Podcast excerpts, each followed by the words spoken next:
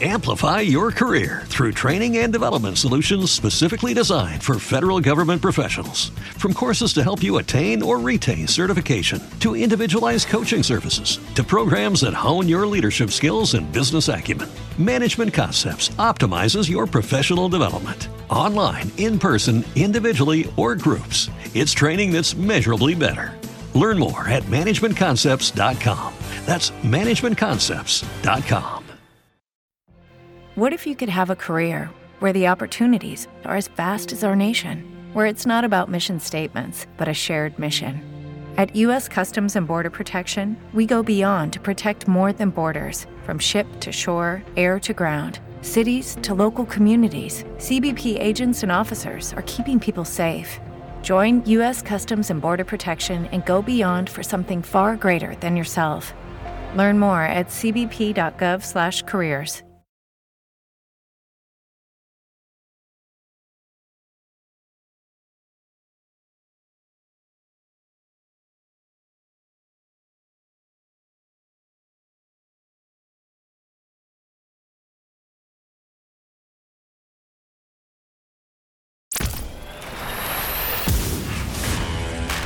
Metro News, the voice of West Virginia. This this is the High School Sports Line, a 2-hour radio tour of high school sports in West Virginia.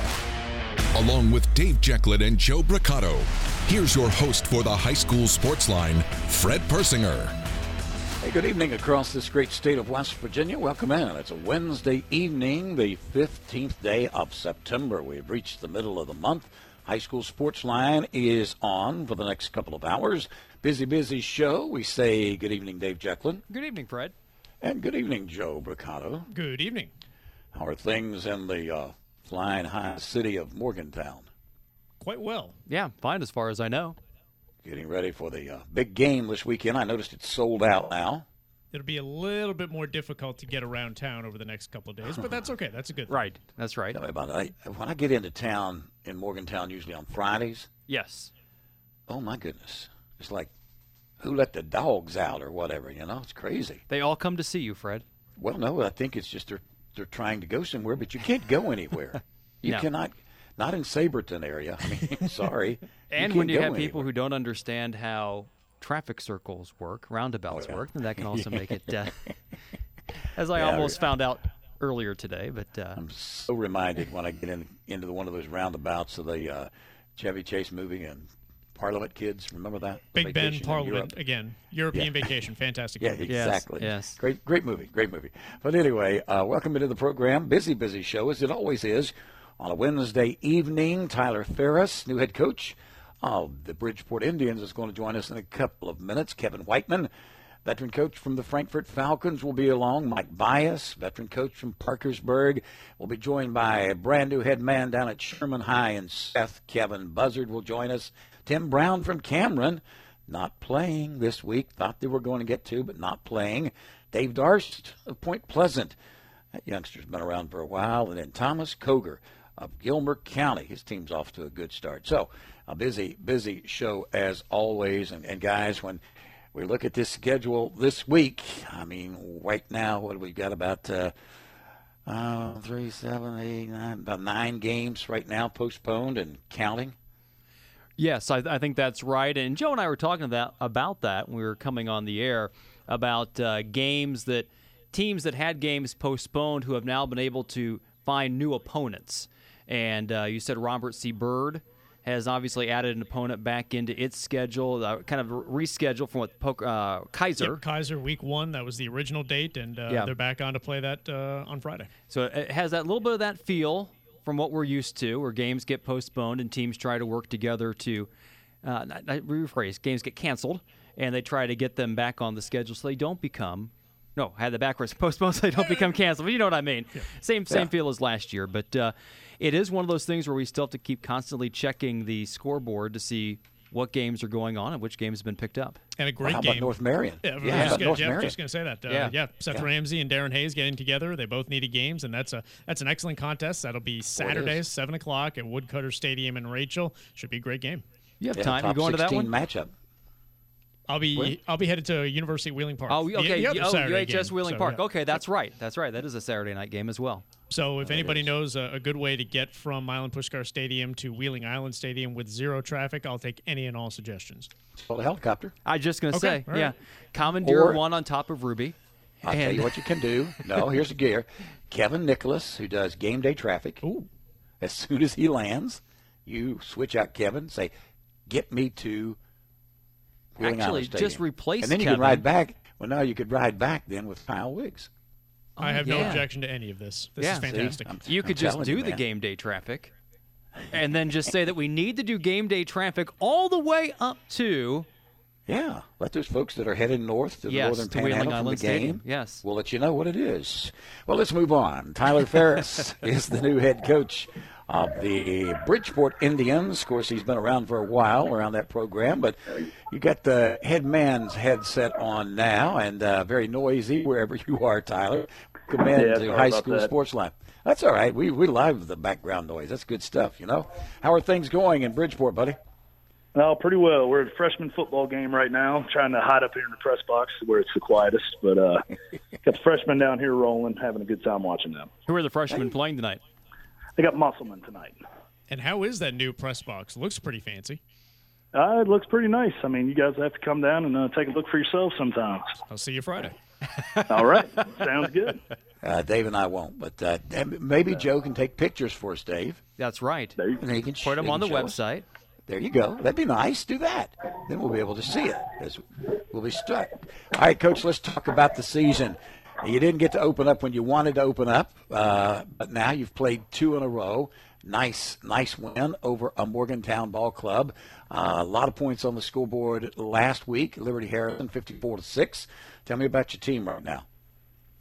You know, we uh, we started off with an unexperienced younger line. Um, you know, we wanted to to give them some live reps and you know see a little bit more before we got going. You know, not only did we lose our first uh, first game, but we lost our second scrimmage.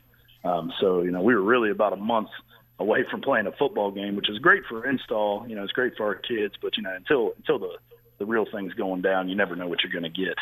Um, pleasantly surprised with our young offensive line. Um, they're buying in quick. They're they're communicating well. They're intelligent. They're able to to make adjustments on the fly, and that's been able to make us click and go a little bit faster. Um, defensively, we got kids that are flying to the football right now, and we're really happy with that. Get a uh, different test this week, but uh, we're excited to see what what happens. Now, Coach, I'm going to give you a chance here to expound upon coach talk. Now, if I had asked you after game one what you had to improve upon for game two, oh, there's always the biggest changes between game one and game two. But that was totally accurate with your offensive line between game one against Morgantown and game two against Liberty. Your offensive line really made great strides between the first two games. You know, they they did a great job in the first game. There was just little things, you know, they're, they're they stunted, angled, blitzed a little bit, you know, some things that we weren't quite expecting. And you know, it, when you got a kid that's a sophomore that's never played a varsity game, it's tough to really get his attention. You know, especially in that first game, he's looking around at all the sights, the lights, he's all excited. So you know, to see those kids bounce back and communicate better the next week was great because you know we're we're going to see a lot of blitzing. You know, that's what teams like to do to us, and we've been doing it in practice. To our you know our scout team goes at them hard every day, but it was good to see those uh, those reps pay off last week. Tyler, sticking with your first game against Morgantown, and you mentioned you had to wait an extra week to finally get that first game in. And on the very first play, Morgantown takes the opening kickoff back. How deflating was that at the time? But then how fulfilling was it to immediately follow that up with a 20 play drive that took up basically the entire first quarter? I went and checked my phone after the game. I had a bunch of text messages saying I might be fired after the first. minutes. So that wasn't the greatest feeling in the world, but uh, no, we we knew you know we were playing some kids there that they, again playing their first varsity game. We wanted to see what they had, and unfortunately for them, you know, they saw a ball on the ground, they got excited, they got out of their lanes, and they gave up a touchdown. Um, now that's led to a lot of good teaching tape and everything, so that was good. Uh, the drive itself, going back, you know, is actually one of the more heavily penalized drives that we've had at Bridgeport in a long time. So that's kind of the reason it went 20 plays. So it was a little bit of a headache there as well. Pretty much that entire first quarter was a was a headache, if I'm being honest. But it was good to see the kids fighting and and you know eventually turning the game around. Talking with head coach Tyler Ferris of the Bridgeport Indians. Take me back, though, uh, a little bit, Tyler, and the fact that last year you lost only one time. That was to big team Spring Valley. You won your first game in the playoffs, and as we all know, COVID took over. All right, you had a very talented team then. You start this year, you lost your last scrimmage, you lost your first game. Were the kids starting to feel deja vu all over again? You know, we tried our best to keep them active. You know, we had a great scrimmage against each other, an inter squad scrimmage there that helped build a lot of depth. You saw some kids starting to wonder if they were getting ready to play, or they're going to get the chance to play football this year or not. And that Morgantown game is just a big relief for everybody. Um, now that we're into it again, you know, they're they're excited. They they feel like football season's real. You know, and we're just trying our best. Uh, they get a little amped up at me because we're really particular about our COVID protocol and making sure that they're wearing masks and they're in and out and they're not around each other for more than 10 minutes inside. So it's one of those deals where they, they're excited about football, but they also know it, it is still a little different. Now, in the game against Liberty, you had nine different guys rush for 16 yards or more. And after the game, Cam Cole, your quarterback, said what he loves about this offense is you're dangerous on the inside and you're dangerous on the outside running the ball. How do you assess the offensive abilities of this Bridgeport team after the first two games, knowing what your quarterback says about it? I mean, we've that's he's right. I mean, we've got speed. We've got kids that can you know run the ball inside the tackles. That that, that speed on the edge is obviously great. Um, but you know, those speed guys can stick their foot and get up inside and be able to run the ball between you know C to C gap there. And our power guys are able to get out a little bit. You know, we're we're just blessed with with good kids, good athletes right now, and uh, you know they're seeing the benefits of you know, a line that blocks hard for them, and you know, we've got kids that can break tackles and are tough in the open field. So it's uh, it's been good so far, and uh, you know, we need to keep getting better every week. Joined on High School Sports Line by Bridgeport head coach Tyler Ferris. And Tyler, let me ask you about Aiden Paulson, a very familiar name uh, in baseball. Uh, but he comes out and for the team as a first year player. I don't know the last time he did play at a younger level, but it seems that he's making a pretty good impact for you guys. Yeah, we've always kind of had Aiden, you know, on the hook. You know, there's been multiple years he's come out for a little bit, uh, you know, for, to weightlifting and some things, and then you know just never stuck it out. And then, you know, we finally a bunch of his buddies, you know, got got together and told him we need him, and he he's been a very pleasant surprise. Um, he's been a great safety for us, a good blocking wing. He can run the football. You know, we're excited to see what all he can do. Um, but you know, it's one of those deals where it, it's hard to tell where he would be right now if he'd played, you know, from freshman year on, because he has made an, a giant impact really quick. All right, you mentioned it earlier in the program tonight, of the fact that uh, about the opponent coming up on Friday night, and of course Fairmont Senior. Uh, when you look at the rankings right now, number 10 in Class AA, and of course you guys are number eight in AAA. But here's a here's a rivalry, Tyler, that I don't have to tell you anything about. I guess you've played every year since what 2004 over the last 20 times you've won 15 only lost five. Boy it's it's always a battle isn't it? Yes it is. They're you know they're very well coached team. They've got good kids. They play hard. You know that's the thing that always sticks out there. So it's going to be a good matchup every year. It just doesn't matter who's on either side. There that's going to be a battle. It's going to be a four quarter battle. And uh like i said both i think both sides are excited to play on friday night you get a Fairmont senior team that uh, scored late to knock off North Marion last weekend, 20 to 14. They had a loss mixed in there to Linsly and a win over Lewis County. So it's a Bears team that is two and one. What do you see on film as far as this year's Fairmont Senior Ball Club is compared to what uh, they may have thrown out there in years past? Uh, I mean, this year they run the ball a little bit better. That, or not, I won't say better, but they run the ball a little bit more than they have in the past. I mean, they've had some really special teams there, so it's tough to say better or worse or anything with them. Um, they don't throw it nearly as much as they did with Connor Neal. You know, they they run it a little bit more, but I mean, they're they're still they're the same Fairmont team. They got really good athletes.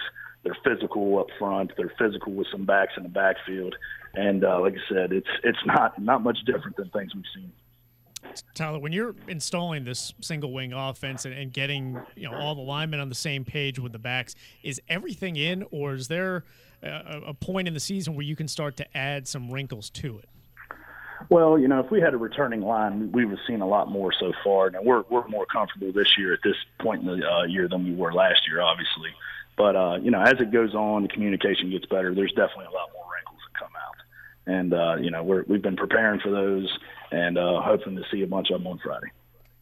All right, buddy. We're going to let you go and get back to your ninth grade football game. By the way, I, I watched uh, your coach's show on Facebook last night with the one and only Travis Jones.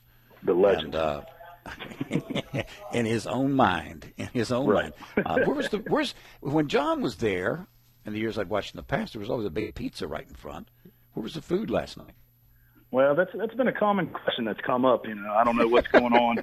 You know, if it if it's me or John or you know, obviously I got big shoes to fill there, so maybe I got to win a few more football games before they start bringing out the pizzas.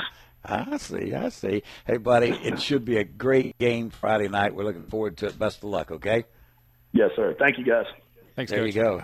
Head coach Tyler Ferris, and uh, been around the program for a while. And uh, he was he was. I talked with Travis about this when John decided he didn't want to be the head coach. He's still part of the team. He's part of the coaching staff. But uh, talking about John Cole, but he was uh, Tyler Ferris was the obvious choice that everyone wanted, guys. Yeah, no question about it. Three years as a, or two years as offensive coordinator, and uh, you know, kind of came in with the anticipation that maybe if uh, Coach Cole stepped away, that uh, Tyler Ferris would be next in line to step in and, and be the head coach. And uh, when I visited their practice in July, uh, you couldn't tell that a whole lot had changed because the first thing you hear uh, when you park the car in the parking lot is John Cole's voice yelling out instructions to the linemen, and it's got the similar cadence, the similar everything. So uh, you know, the more things change, the more they stay the same. Well, that is so true. By the way, we were talking uh, about some of these kids that's just not getting to play, and I, I noticed a couple of things. Number one, when I, we got the rankings yesterday afternoon from the WVSSAC, when was the last time you looked in Class AA and the last place team was Bluefield? Never. I can't Never. imagine that ever being the case. No. Never. And I dig. I was digging a little deeper on Freddie Simon's ball club this year. He's got a quarterback by the name of Riker Brown. Riker, one game, he's leading all of Southern West Virginia. Think about this, guys. His only game that they got to play, he was 17 of 20 passing the football, 85%. And that's the only time they've played this year. Wonder what kind of season this kid hopefully will get. Obviously, obviously a good quarterback. Hate to see that. But hopefully, hopefully Bluefield will be back before long. Their game already with Beckley has been canceled for this week, so we'll see how it goes. Hey, break to take Kevin Whiteman. He uh, he's doing okay. His Frankfort Falcons, man, they're they've started off extremely well. That's good to see. He's a good coach. We'll talk with Kevin Whiteman when we return High School Sports Line. Innovate, don't eliminate. That's the common sense position Senator Manchin takes when environmental extremists say we should do away with fossil fuels and coal mining specifically. What may be surprising is the coal industry and our utilities have been working to decrease emissions from our operations through innovations for decades. In fact, over 90% of all airborne contaminants have been eliminated, while the amount of coal used to manufacture electricity has tripled. This is a phenomenal and noteworthy record. Unfortunately, industry detractors call for the immediate elimination of coal usage. They deny any benefit to the approximately $14 billion in economic impact our industries provide to West Virginia and the workers we employ. They also deny the critical importance of fossil energy to assuring uninterrupted power grid stability and overall energy security. They choose to eliminate, not innovate. West Virginia is demonstrating it's possible to have a world class energy sector that provides jobs while being a model for employing carbon reduction technologies. A message from the Friends of Coal. This is the High School Sports Line on Metro News. The voice of West Virginia. Hi, it's Tony Caridi, host of the CityNet Statewide Sports Line right here on Metro News. Join the Senator Brad Howe, Coach Greg Hunter, and myself as we discuss the day's biggest sports stories, talking with coaches, former players, and sports writers from all over the state and across the nation, bringing you the latest from the high schools, colleges, and the pro game. So don't miss the CityNet Statewide Sports Line weeknights at 6.06 here on the Metro News Radio Network and streaming live at WVMetronews.com. Your source for news in the Mountain State is Metro News. Weekday mornings, start your day with the morning news. Three hours of the biggest stories across West Virginia, along with sports, weather, and more. Stay updated throughout the day with reports at half past each hour. And find all the info you need on your schedule at WVMetronews.com. The news you want from the name you trust. Metro News for over 35 years. The voice of West Virginia. Friday night in the fall are reserved for high school football, and the 20 year tradition continues on Metro News. It's Summit Community Bank High School Game Night with Fred Persinger and Dave Jecklin. Celebrating 20 years of bringing you up to the minute scores, conference standings, player and coach interviews, and more. Tune in all season long to follow your favorite school. Friday nights from 9:30 to midnight. Summit Community Bank High School Game Night on the Metro News Radio Network. Hey there, Dave Weekley here. Metro News Hotline presents what's trending in sports, music, movies, tech, television, and more from a Mountain State point of view. Renowned local and national guests pepper the daily lineup with authoritative insights and commentary on a wide variety of topics from West Virginia high school sports to the financial markets. Join the fun. Every day, Coop and I dip into irreverent discussions with calls, texts, tweets, the question of the day, and the always popular in or out. Metro News Hotline, weekdays from 3 to 6 on Metro News, the voice of West Virginia.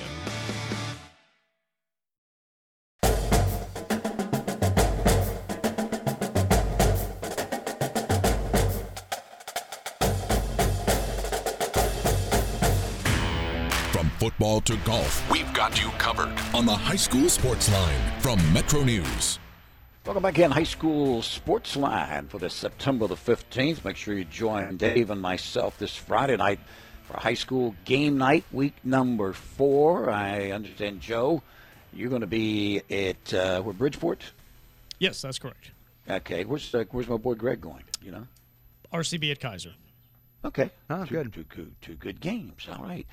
We've got uh, very, very, very, very happy coach. I hope he's happy. Kevin, Should be. are you happy? I'm I'm fairly happy. I'm not gonna say I'm hundred percent happy, but I'm fairly happy. Well, I should have talked to you Friday night after you beat Washington because I know you wanted to beat that team after what happened last year, right? Yeah, we wanted to get a little. You know, we thought we let one slip away down there last year. Nothing against Washington; those guys are good friends of mine, and they did what they had to do to win the game last year. But we we felt like we let it slip away, so we were, really wanted to get this one. You won the game 21 nothing, coach, and through the shutout. Running the football, Parker Van Meter, Peyton Clark, Luke Robinette all had nice games 81, 69, 58 yards, respectively, on the ground. Balanced running attack for Frankfort in that win last Friday. Yeah, that's what we always try to do. We stress it all the time. And, and what I love about, you know, most of the teams we have, they're unselfish. And, you know, we talk to them a lot about being unselfish. A team like ours that, you know, we like, we like to be physical and run the football. And when you have guys like that, when you have four or five guys, you know, we've had that for multiple years now that can run the ball and, you know, they're unselfish. They'll block, they'll run pass routes. It's really, it's really nice to see. And it's nice to see them, you know, get excited for one another, not being selfish. And, you know, football's a, you know, it's a great team sport. And if you have selfish individuals, you're never going to have success. And, you know, we've been blessed at Frankfort that they embrace the team concept. And, uh, we've had a lot of, we have a good tradition. We've had a lot of success over the years. And I attribute a lot of our success to the type of kids we get and that they embrace the team concept and how important it is.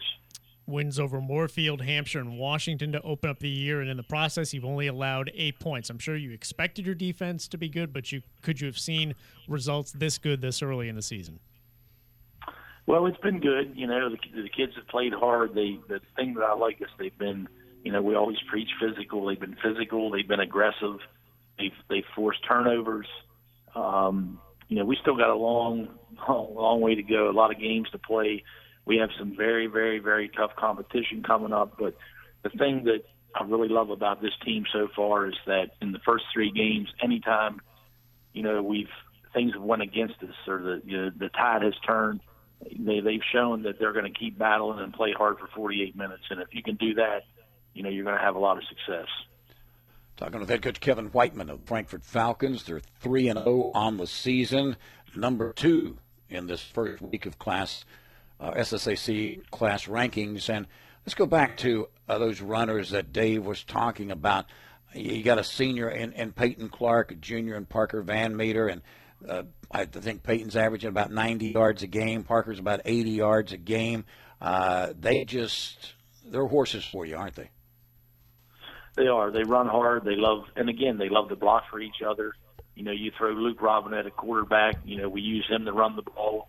You know, he's he's had some yards in the games that he's played in, and uh, we you know we can throw the ball with him. He's he's good out on the edge.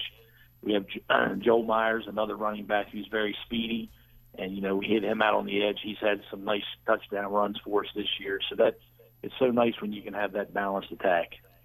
Coach, last uh, Friday night against Washington was senior night, and you celebrated not only the seniors on the football team, but all the seniors playing fall sports and in the band. Having senior night early in the season, was that kind of COVID related to make sure you got it in, or is that kind of the same time of year that it's normally held at Frankfort? No, it's normally the last home game, and I I love the seniors and I love that they honor them, but I dread senior night. Um, I dread homecoming, things like that. It's just uh, they they lose their mindset sometimes, but it was COVID related, just in case. You know, the God forbid it's ugly, and it's getting uglier each day. And I just wish people would get vaccinated and, and do that type of stuff to try to put this thing to an end because it, it's getting old and it's you go out and do all this work and you and you do all the work on the off season. The kids work hard in the weight room and then they go out and play and then next thing you know they turn around and say, Oh, you can't play anymore. It's uh it was horrible last year and, you know, hopefully that's not gonna happen this year. And it's I mean, the virus is real and we gotta do what we gotta do, but uh I hope that we can continue playing. Joined on High School Sports Line by Frankfort head coach Kevin Whiteman. And you, you had the team cooking pretty good last year. You're off to a great start this year, but still not a ton of seniors on your roster. Are you getting more out of some of the guys in the younger classes than you thought coming in? Yeah, I've been pleased with what they've done so far. You know, coming into the season, we probably had three guys on each side of the ball that got playing time. That's not a lot. So that's, you know, that's a concern. That's a worry and you wonder to yourself how these guys are going to step. You know, what's what's going to happen. We knew the last few years the guys that were coming back they were going to step to the plate. We knew they were going to get the job done because they've done it in the past. This year we had to see who was going to step to the plate, and uh, I've been I've been pleased with the effort for for our size school with the number of kids we have in our football program. Um, I, I I can't say enough about them. They come out, they work hard. We uh, we've had a lot of mental mistakes in the last three games, and we were determined to try to clean that up. And I told him the day after practice I was very proud of him because we've had three very good practices this week. Um, it was very hot on Monday, and uh, you know they've been focused. We can't we can't go out with missed blocking assignments, penalties. You know we had a touchdown pass called back last week because of a penalty, and we put ourselves in. Uh, one time we were on like the two yard line, and we end up back on the you know twenty yard line. We just can't put ourselves. We, you know we got to take advantage when we can and get the points when we can.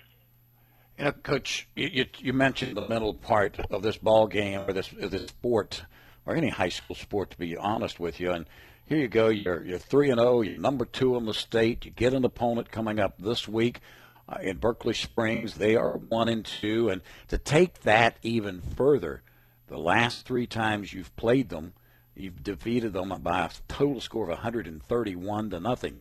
That mental side of getting your kids to hey this game could be different Friday night. Is that a tough part of coaching for you? Yeah, it can be, but I'll be honest with you, we haven't even mentioned that, and I don't even the kids. I haven't heard any of the kids kids mention anything like that at all. You know, we're focused on this year, this year's team, Berkeley Springs team this year, and you know we want to have a good week of practice. We want to prepare like we would like it's the championship, and just go out and, and play the best game we can play. We try to do that every week, and there won't be any mention of any game in the past. It'll, it's all about Friday night. And it's a Berkeley Springs team that's been scoring a bushel load of points the uh, first couple weeks of the year. Oh yeah, they they they chuck the ball around pretty good, and they definitely been putting up some points. They did some good things against Keyser, and Keyser's a good football team. So we just got to go out and play, and you know, play our game and play it well, and you know, hopefully we'll be okay if we do that. You've had a couple of guys line up at quarterback this season, Luke Robinette and Landon Kinzer. The benefits of having two quarterbacks, and do they have unique skill sets, or are they pretty similar?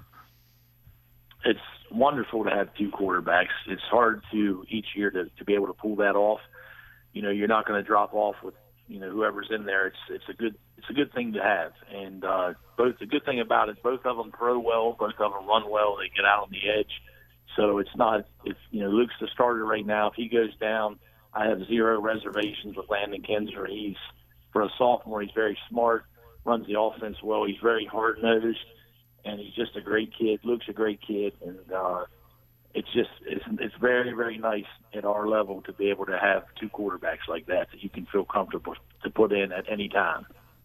What the rest of the team, Kevin? Good depth there at quarterback. How about the rest of the ball club? Because looking at your schedule, and let's pray and hope it stays the way it is, uh, you don't get an off week until uh, the latter part of October. So games continue to pile up. How is that depth on that ball club?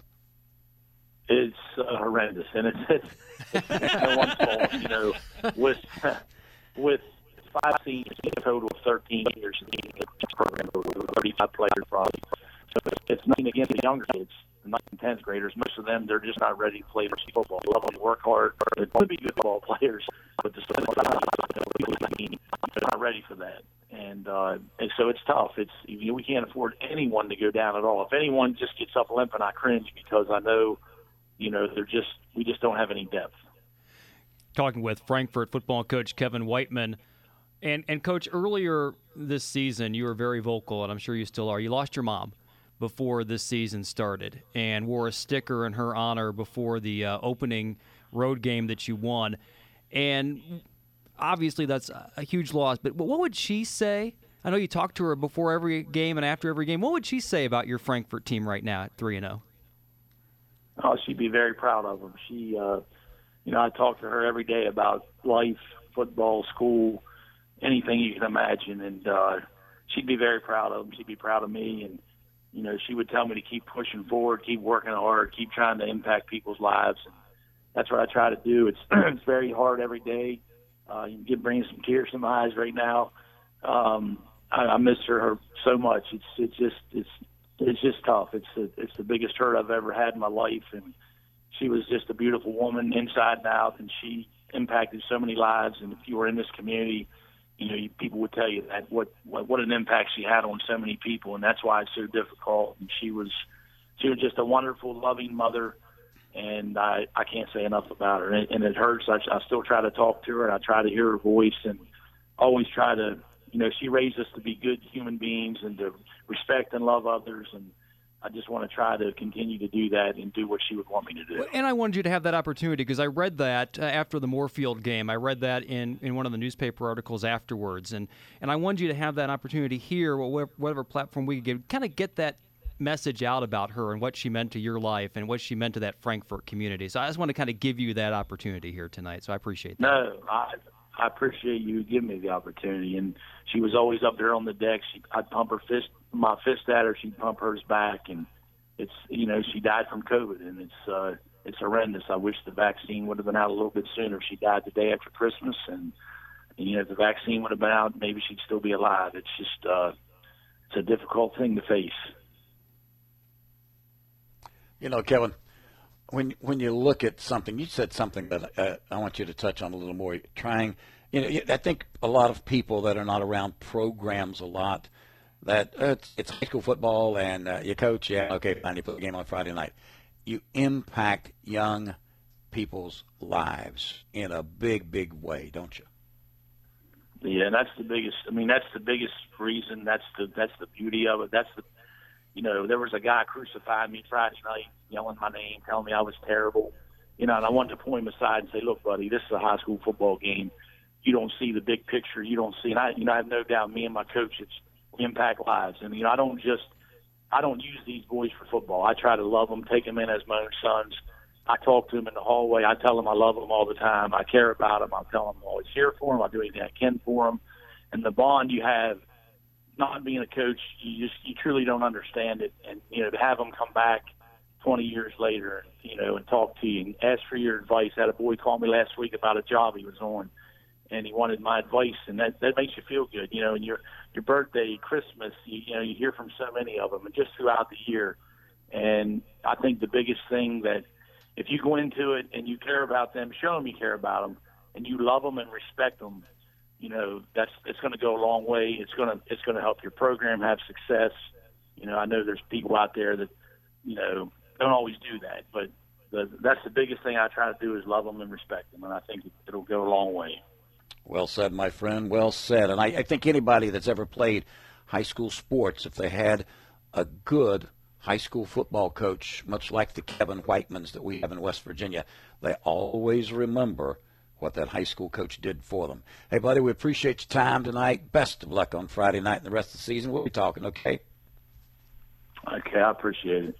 There you go. Head coach Kevin Whiteman of the Frankfort Falcons, number two this week in Class AA, and a game against Berkeley Springs coming up on Friday. Break to take. We come back. We'll be joined by the head man of the Big Reds of Parkersburg, Mike Byus. Stay with us on High School Sports Line. As West Virginians, we are proud of the natural beauty of the Mountain State. And at ZMM Architects and Engineers, our goal is to provide design solutions that give people that same pride in our built environment. That commitment to quality can be seen in educational facilities throughout the state, from Edgewood Elementary School to Huntington East Middle School, and at the expanded Wood County Technical Center. ZMM Architects and Engineers, you see us in your community every day. Yeager Airport is taking West Virginia to new heights, and we couldn't do it without you, our dedicated passengers. A new study says CRW has a $225 million impact on the local economy and is responsible for nearly 3,000 jobs. Flying with CRW does more than just connect you to the world. Flying with Yeager Airport puts West Virginians to work and money back into your community. This is the High School Sports Line on Metro News, the voice of West Virginia. Your source for news in the Mountain State is Metro News. Weekday mornings, start your day with the morning news. Three hours of the biggest stories across West Virginia, along with sports, weather, and more. Stay updated throughout the day with reports at half past each hour. And find all the info you need on your schedule at WVMetroNews.com. The news you want from the name you trust. Metro News. For 36 years, the voice of West Virginia. Hey there, Dave Weekley here. Metro News Hotline presents what's trending in sports, music, movies, tech, television, and more from a Mountain State point of view. Renowned local and national guests pepper the daily lineup with authoritative insights and commentary on a wide variety of topics from West Virginia high school sports to the financial markets. Join the fun. Every day, Coop and I dip into irreverent discussions with calls, texts, tweets, the question of the day, and the always popular in or out. Metro News Hotline, weekdays from 3 to 6 on Metro News, the voice of West Virginia. Metro News this morning. The biggest stories from around the state of West Virginia when you want them. Chris Lawrence at the anchor desk. Good morning. I'm Chris Lawrence, and we are ready to get your day started with the information you need in West Virginia. Carrie Hudasek brings you the day's headlines. There have been 59 COVID outbreaks in schools across West Virginia. Governor Jim Justice, during a Labor Day media briefing, said the outbreaks are in 26 counties. 19 schools are temporarily closed, and 30 out of the 55 counties have declared mask mandates for schools. Kyle Wiggs at the sports desk. We had uh, Labor Day high school football. Hoke up over Chapmanville 52 to 12. Labor Day men's soccer. Number 10 West Virginia. The Mountaineers into the top 10 in the country in men's soccer now. Played to a scoreless tie with Loyola 0 0. And Hoppy Kercheval's daily commentary. Metro News this morning. The day's biggest stories. Listen where you get your favorite podcasts and online at WVMetroNews.com.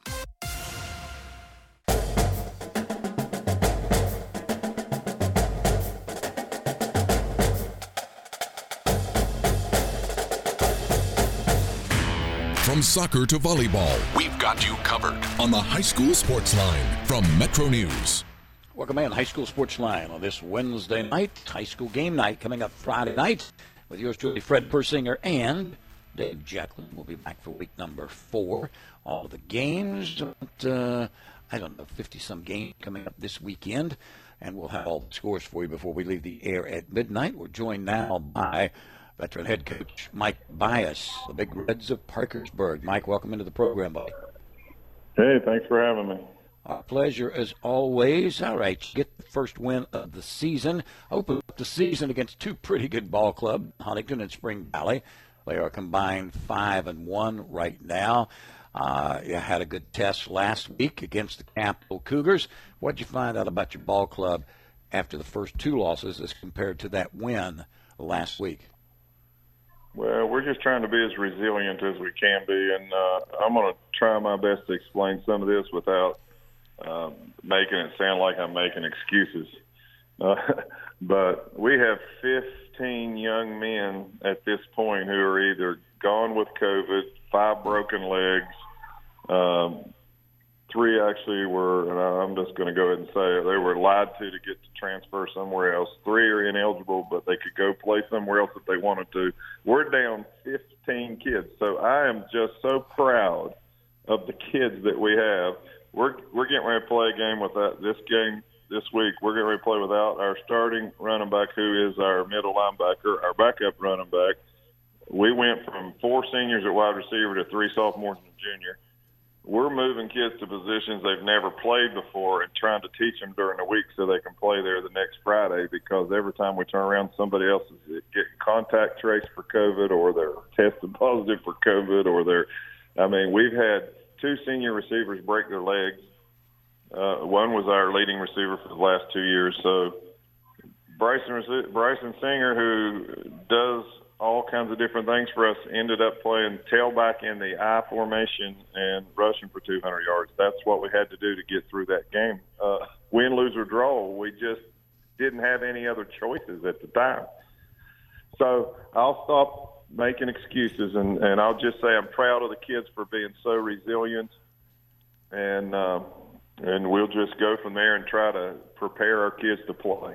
And I was reading about that. You said it's the most injury riddled team that you've seen in your entire career. What you and have right now at, Park, years. at Parkersburg. So let me ask, so, so let me ask you this. Let me follow up on what you're saying. Most injury riddled team you've seen in your entire career. Going Uh-huh. into last week's game, was that one of the most impressive wins you've seen one of your teams have in 38 years? Yeah, like I said, I'm so proud of the kids and the coaches. We keep we keep getting in there and fighting, and we're bringing up sophomores who ought to be playing on Monday nights, and and we're we're throwing them in the fire, and we're uh, bringing up. I mean, we've got some kids who who are backups for the backups uh, that are having to that we just never thought they were going to have to play this year. Um, not on Friday nights in significant playing significant minutes. um, but that's just what we have to do, and there's there's no other answer except for hey, what do we have? What are the talents of what we have, and let's fit it into. You know, I've never been a coach who says I want to get the kids because you're not, and I'll say supposed to recruit in high school.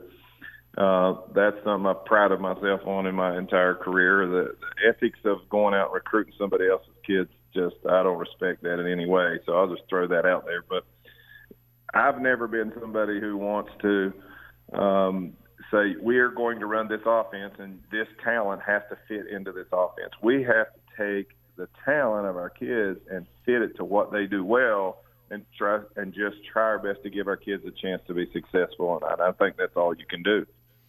Mike, when you're working in so many younger guys and guys that you said should be playing on Mondays as opposed to Fridays, is it tougher on the kids to make the physical adjustment to the varsity level or the mental adjustment and being able to to change on the fly and, and do everything that you have to do in a varsity game? Yeah, you have that aspect of it, and you're you're entirely correct about saying what you did. That is exactly what they they fight both of those.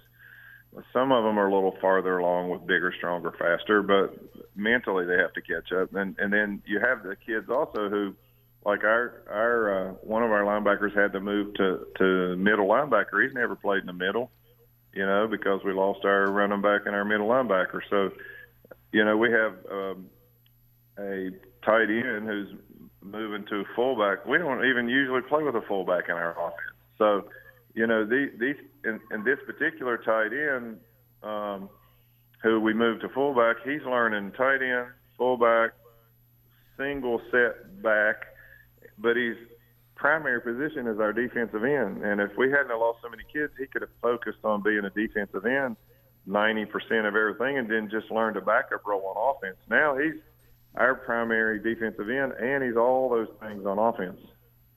So uh, we're that poor kid. We're having to we're having to teach him different stuff every day based on. You know how people will complain sometimes they they uh, have a different lineup every week.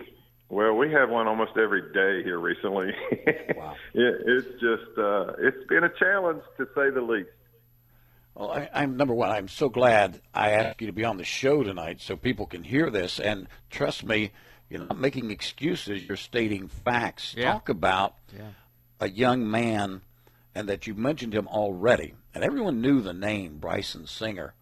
But talk about that young man. that, Number one, he's capable of being able to play wherever his head coach says, "Hey, Bryson, I need you here, or I need you here." And then the type of kid that he is that says, "Hey, put me wherever I can help the ki- help the team."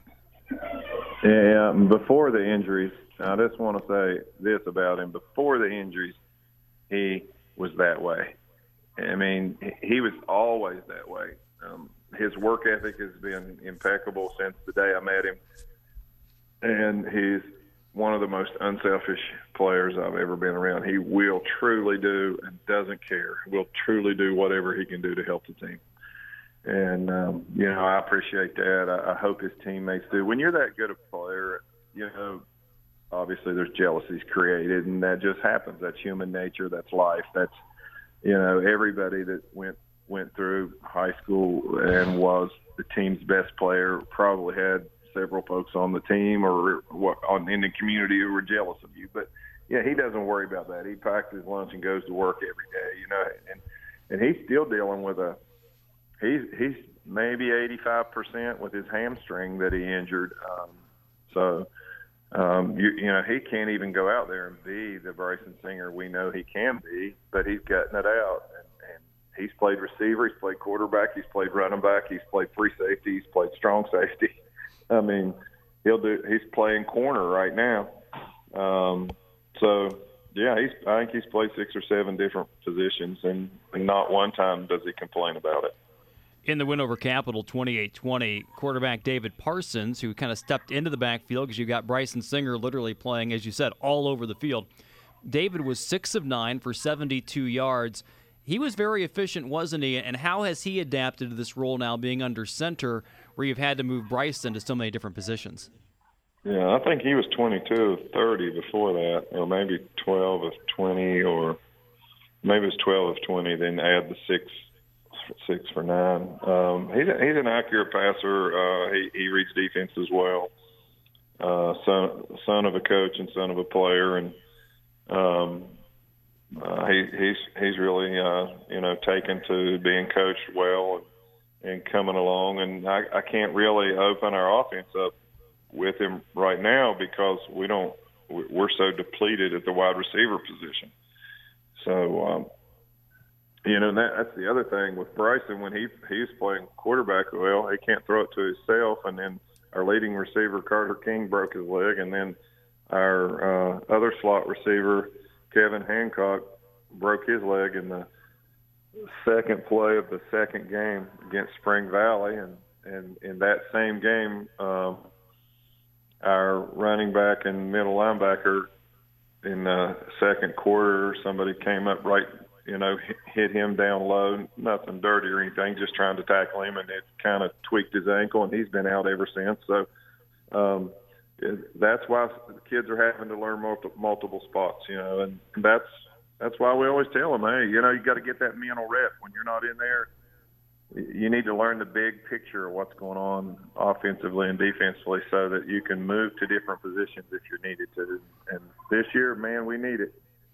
So, in terms of things that you would call offensively and defensively, are you doing stuff that is you know you kind of had dusted off from old you know playbooks that you've had? I mean, how far back are you going in terms of what you're having to yeah. install now? Exactly. Uh, yes, sir. We indeed have been doing some things that I learned uh, from the first coach that I ever worked for in Raleigh, North Carolina in 1988 and 89. Um, a lot of the things that he got kind of from the Bill Walsh era, a lot of shifts and changes and shifting in motion and and different things like that. But the, the you know the problem you run into is with the with the personnel changing you know, it, sometimes it's okay to be young because let's take the three week period that we do in West Virginia. There's three weeks um, of of teaching, and then there's the August period, and you work through and you get a scrimmage or two, you know, and and you're young, but guess what? They're learning and and they're staying pretty much injury free, and your lineup's not changing. when now I don't care if these kids are young or not, they're playing positions that they didn't practice all this time because we had no idea we are going to have to move them around everywhere. So uh, yeah, it's it's uh, it's been a lot of fun, and we're we're dusting off a few things and uh, putting the full back in the game, and and you know getting some of the getting some of the old timey. We we put in the the the old belly G. Some of the coaches will remember from uh, my era, I guess maybe. we put the belly G into the fullback today, and different things like that. Just trying to trying to um, give Bryson a break because going into this last week, you know, he carried the ball 30 plus times. We we don't want him to have to do that every week. So we're trying to expand on what what we're doing and try to do some things where we can add some plays here and there that that uh, can uh, give him a, a chance to get a breather.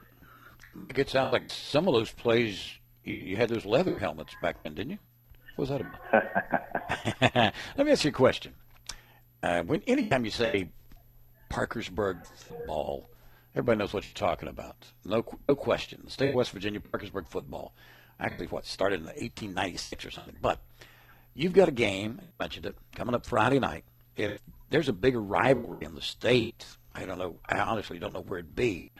Uh, played like 53 consecutive times until was, that streak was broken last year with COVID. Give me your thoughts going in with, man, what a depleted lineup you're going to have going against the Parkersburg South team coming up on Friday night. Yeah, we we probably, uh, be quite honest, have enough uh, backups having to play because of COVID issues that we could probably say, uh, you know, we we need to try to reschedule this thing. To be quite honest with you, uh, but we're going to try our absolute best to play. And um, yeah, the rivalry is awesome. Uh, I hated that we couldn't play it last year. We both had open dates earlier in the season, and and we for some reason didn't play each other. Uh, I wish we'd have went ahead and played. Um, earlier in the year, we waited till the end, and then they had some COVID issues last year and, and weren't able to play. And, I hated that for the kids, and of course, you know, get making the eighth seed and getting a home playoff game, and then our county map turned red, and our kids didn't get a play in the playoffs either. So, um, you know, that was a shame. But the rivalry is awesome. Um, uh, sometimes, like any other rivalry, uh, it, it can get carried away a little too far, a little in the wrong way. But by and large, it's a healthy rivalry, and you know people are uh, excited for their team, and and um, so uh, we we look forward to it. The kids look forward to it. It's something they'll remember their entire life, and uh, so uh, yeah, we just uh, again, I just have to go back to we just we got to get our young men prepared as we possibly can to give them a chance to have uh, success out there, and that's our job as coaches. All right, my friend. Hey, best of luck. We'll be looking for that score on game night come Friday night. Okay. All right, buddy. Thank you, Mike. Appreciate you very much, Mike Byus, the head coach of the Big Reds of Parkersburg. Guys, wow, that has to be tough. I mean, that program. I mean, that's a storied program. My goodness gracious, broken legs and COVID and everything else. And I know a lot of coaches are going through it, but boy, he seemed like he was really hit heavy with it. Yeah, I think you're exactly right. You know, and on game night, we would hear about each week where Bryson yeah. Singer was playing a different position, but that really hits it home mm-hmm. hearing uh, Coach Byus talk about kind of the internal reason why with the level of injuries and, and COVID related issues. Back to the phones we go. Head coach Kevin Buzzard of the Sherman Tide of Seth, West Virginia, joins us now. Kevin, welcome into the program. How you doing, Fred? Doing well, doing well. And it looks like to me the Tide's doing all right, too. Yeah, we're doing pretty good. We're uh, we're three and zero oh right now. We've had three pretty good games. We're playing pretty good. Coach, you picked up a win over Riverview 35 to 18 last Friday, and you had to make some adjustments, didn't you, at halftime to get that 17 point win? Talk about the tale of two halves, first half and second half against Riverview, and what adjustments you made coming out of the halftime locker room to, to get that 17 point win. Yeah, we uh, we was down seven six at half, and they were just uh, our offensive line wasn't playing as well as they should have played, and uh, they were kind of shooting the gas real hard on us and taking away our inside run. And after halftime, we uh, we they changed their defense a little bit and was able to open up that middle some. So uh, as we, and that's pretty much all we did. Kevin, in your first season as head coach, have you made tweaks offensively and defensively, or are you running pretty similar schemes to uh, what's been in place for the last couple of years? Uh, we're we're running pretty much the same thing that we ran last year. Uh, I'm that guy that if it ain't broke, we're not gonna fix. You know, we're not gonna have to fix it. So it worked for us last year, and we pretty much have the same core group guys back this year, and they're playing pretty well with it. And that's what we're Talking going with with. Yeah, talking with head coach Kevin Buzzard of the Sherman Tide of Seth. Your ball club through the first three games averaging about 335 yards of offense. Talk about your quarterback, TJ Hager, uh, 18 of 36, 369 yards passing, four touchdowns. He's doing a pretty good job for you. Yeah, he is. This is his uh, first year playing the quarterback. He he was a receiver last year. He stepped up. He's uh, it's real impressive. He we what kind of wasn't expecting to throw the ball that much this year, but it's actually working out for us. He uh, he's really made big improvements from where he was last year. He was our backup last year, but uh, he stepped in as a starter. We had a little bit of competition at the beginning of the year to see if uh, how we was going to go go with it, and who we was going to go with, and he stepped up and, and has taken the reins, and he's going with it. He's he's playing real well. Now I know in the uh, as you mentioned a moment ago, the win over Riverview, you, you came out and ran the ball in the second half. In the week two win over Tigers, uh, let's see who'd you beat back in week two. Um, let me get that for Tug- your Tug Valley. Tug, Tug Valley. Tug Valley. Sorry, um, you won that game 38-14. You passed the ball in that one. So I guess where I'm going with this is it's a Sherman offense where we've seen running the football in week three, passing the football in week two. Do you have a little bit of a balanced approach here in 2021? Yeah, yeah, they're it's yeah, we do. I mean, like I said, we never thought we was going to be in this position to be able to throw the ball as much as we are. We've had uh, a few players come in from that has not played football this year. We've had uh, a kid by the name of Dalton Rollo. He's uh, he he plays basketball and uh, he came out and played football. and He's he's playing out wide. That's a big help. And I have a sophomore named Andrew Sampson. He's he's came in and he's playing well. So we never thought we was going to get that that kind of play out of those guys. In addition to TJ Hager at the quarterback spot, it looks like you got a couple of different running backs that are doing pretty well. CJ Winnell and Colby Buzzard. Different styles, similar styles. How do they kind of play off each other? Well, Colby's like the he's the he didn't get to play much last year. I think he went down in uh, I can't remember what week it was where we played so many games other than Friday, but it was actually the uh, the Scott game. He went down after the first quarter with a broken wrist, so we didn't really know what we was getting with Colby. But he's just, he's really fast. He's shifty, uh, and CJ he'll just pound you. He's put on about 25 pounds of muscle, 20, 25 pounds, and uh, it didn't slow him up much. He's he'll just he loves contact. He'll he'll run toward it. He don't run away from it. That's for sure. It's kind of guy you'd like to have. Talk about your background, Gabbard. I know you and I were talking uh, a couple of weeks ago on something else, and uh, I know you don't work at the school. You you work at Alpha Natural Resources, but were you have you always lived in the Seth area? Yeah, I graduated from Sherman. I graduated in '96, and uh, I've coached here for going on seven years now. This may be eight, I think. I was the assistant under. I started with J.D. Fairchild when he was the head coach, and just continued with uh, Michael Showalter. Okay. All right. Now, this is the third straight game you've been on the road. Uh, you move over into the Class AA ranks coming up Friday night with the trip to Madison to tangle with the Scott Skyhawks. Uh, what do you see from that ball club right now? They're a pretty good team. I mean, they're young, but they're they're playing real well. I mean, and that's what you you know you want good competition.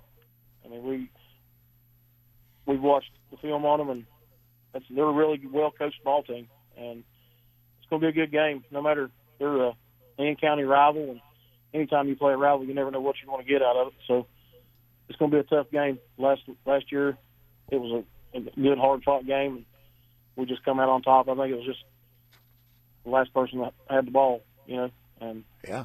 Well, let me ask about that, Coach, because last year you won that game 14 to 8, and Sherman holds the edge all time in matchups with Scott 48, 38, and 5.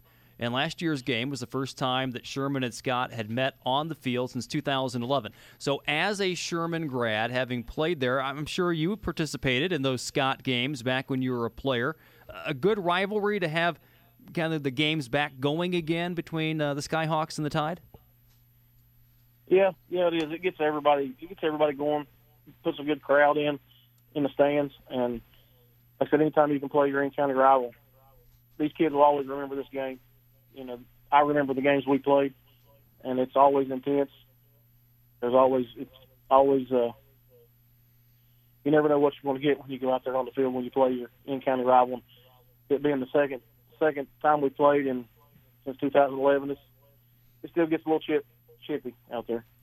Joined by Sherman head coach Kevin Buzzard and Kevin. Going back to last year, you guys were six and three last year, so you've won nine of your last twelve. Unfortunately, you were the last team left out of the Class A playoffs. But did you get the sense that when that team uh, finished up last year, you had some good momentum and a lot of guys that could maybe carry this uh, over into this season? Oh yeah, yeah. Those guys. That's all they talked about in the off season was, you know, they was upset that we didn't uh, we didn't get to make it, and they was going to make sure we didn't we didn't have to be that close anymore. And they've worked hard in the off season. You know, we lost uh, two good linemen last year, and we've replaced them with two pretty good linemen. They uh, they've stepped up, and everything's playing well. These guys are they don't quit. They don't know how to. They don't have that in them, and they're they're they're mentally strong, and they're they're a pretty tough bunch of kids. Good, a great group of kids. The coaches keep coaching them up, and everything.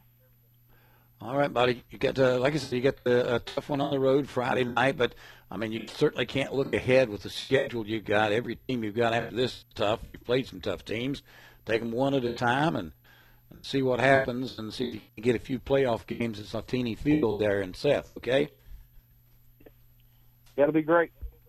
would be fun. Hey, Kevin, always a pleasure, my friend. We'll talk again soon. Okay. All right, buddy. Thank you.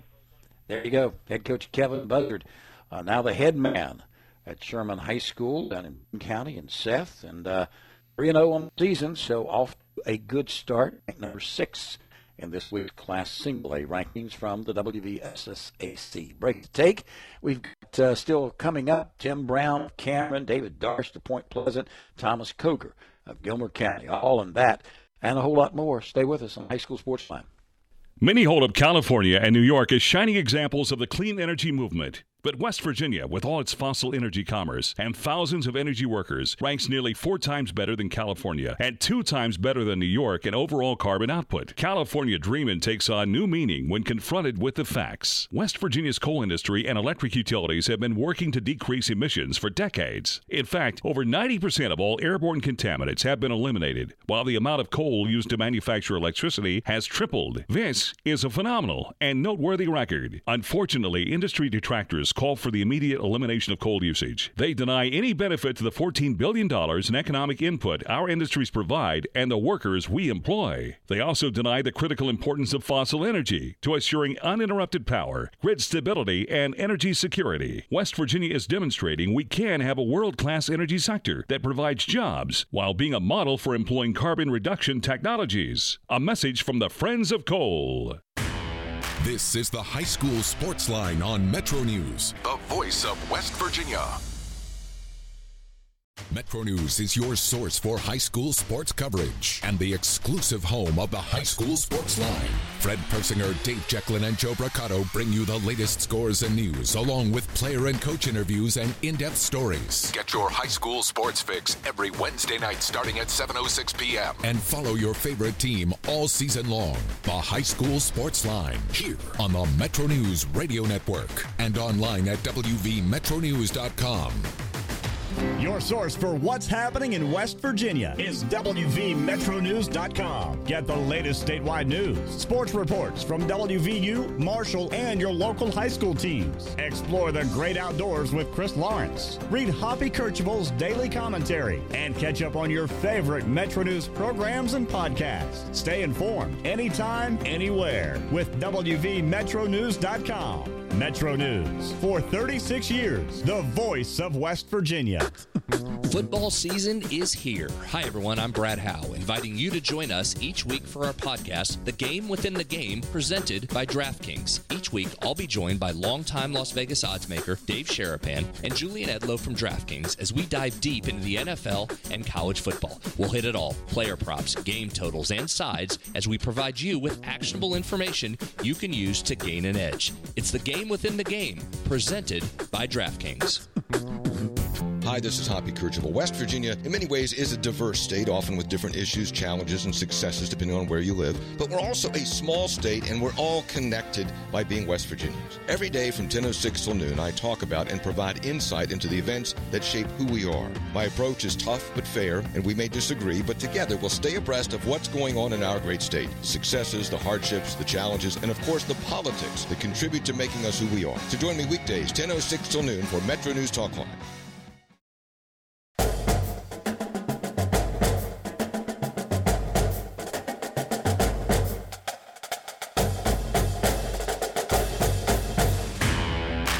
Your favorite team at the high school page of WVMetroNews.com. Now, back to the high school sports line on Metro News.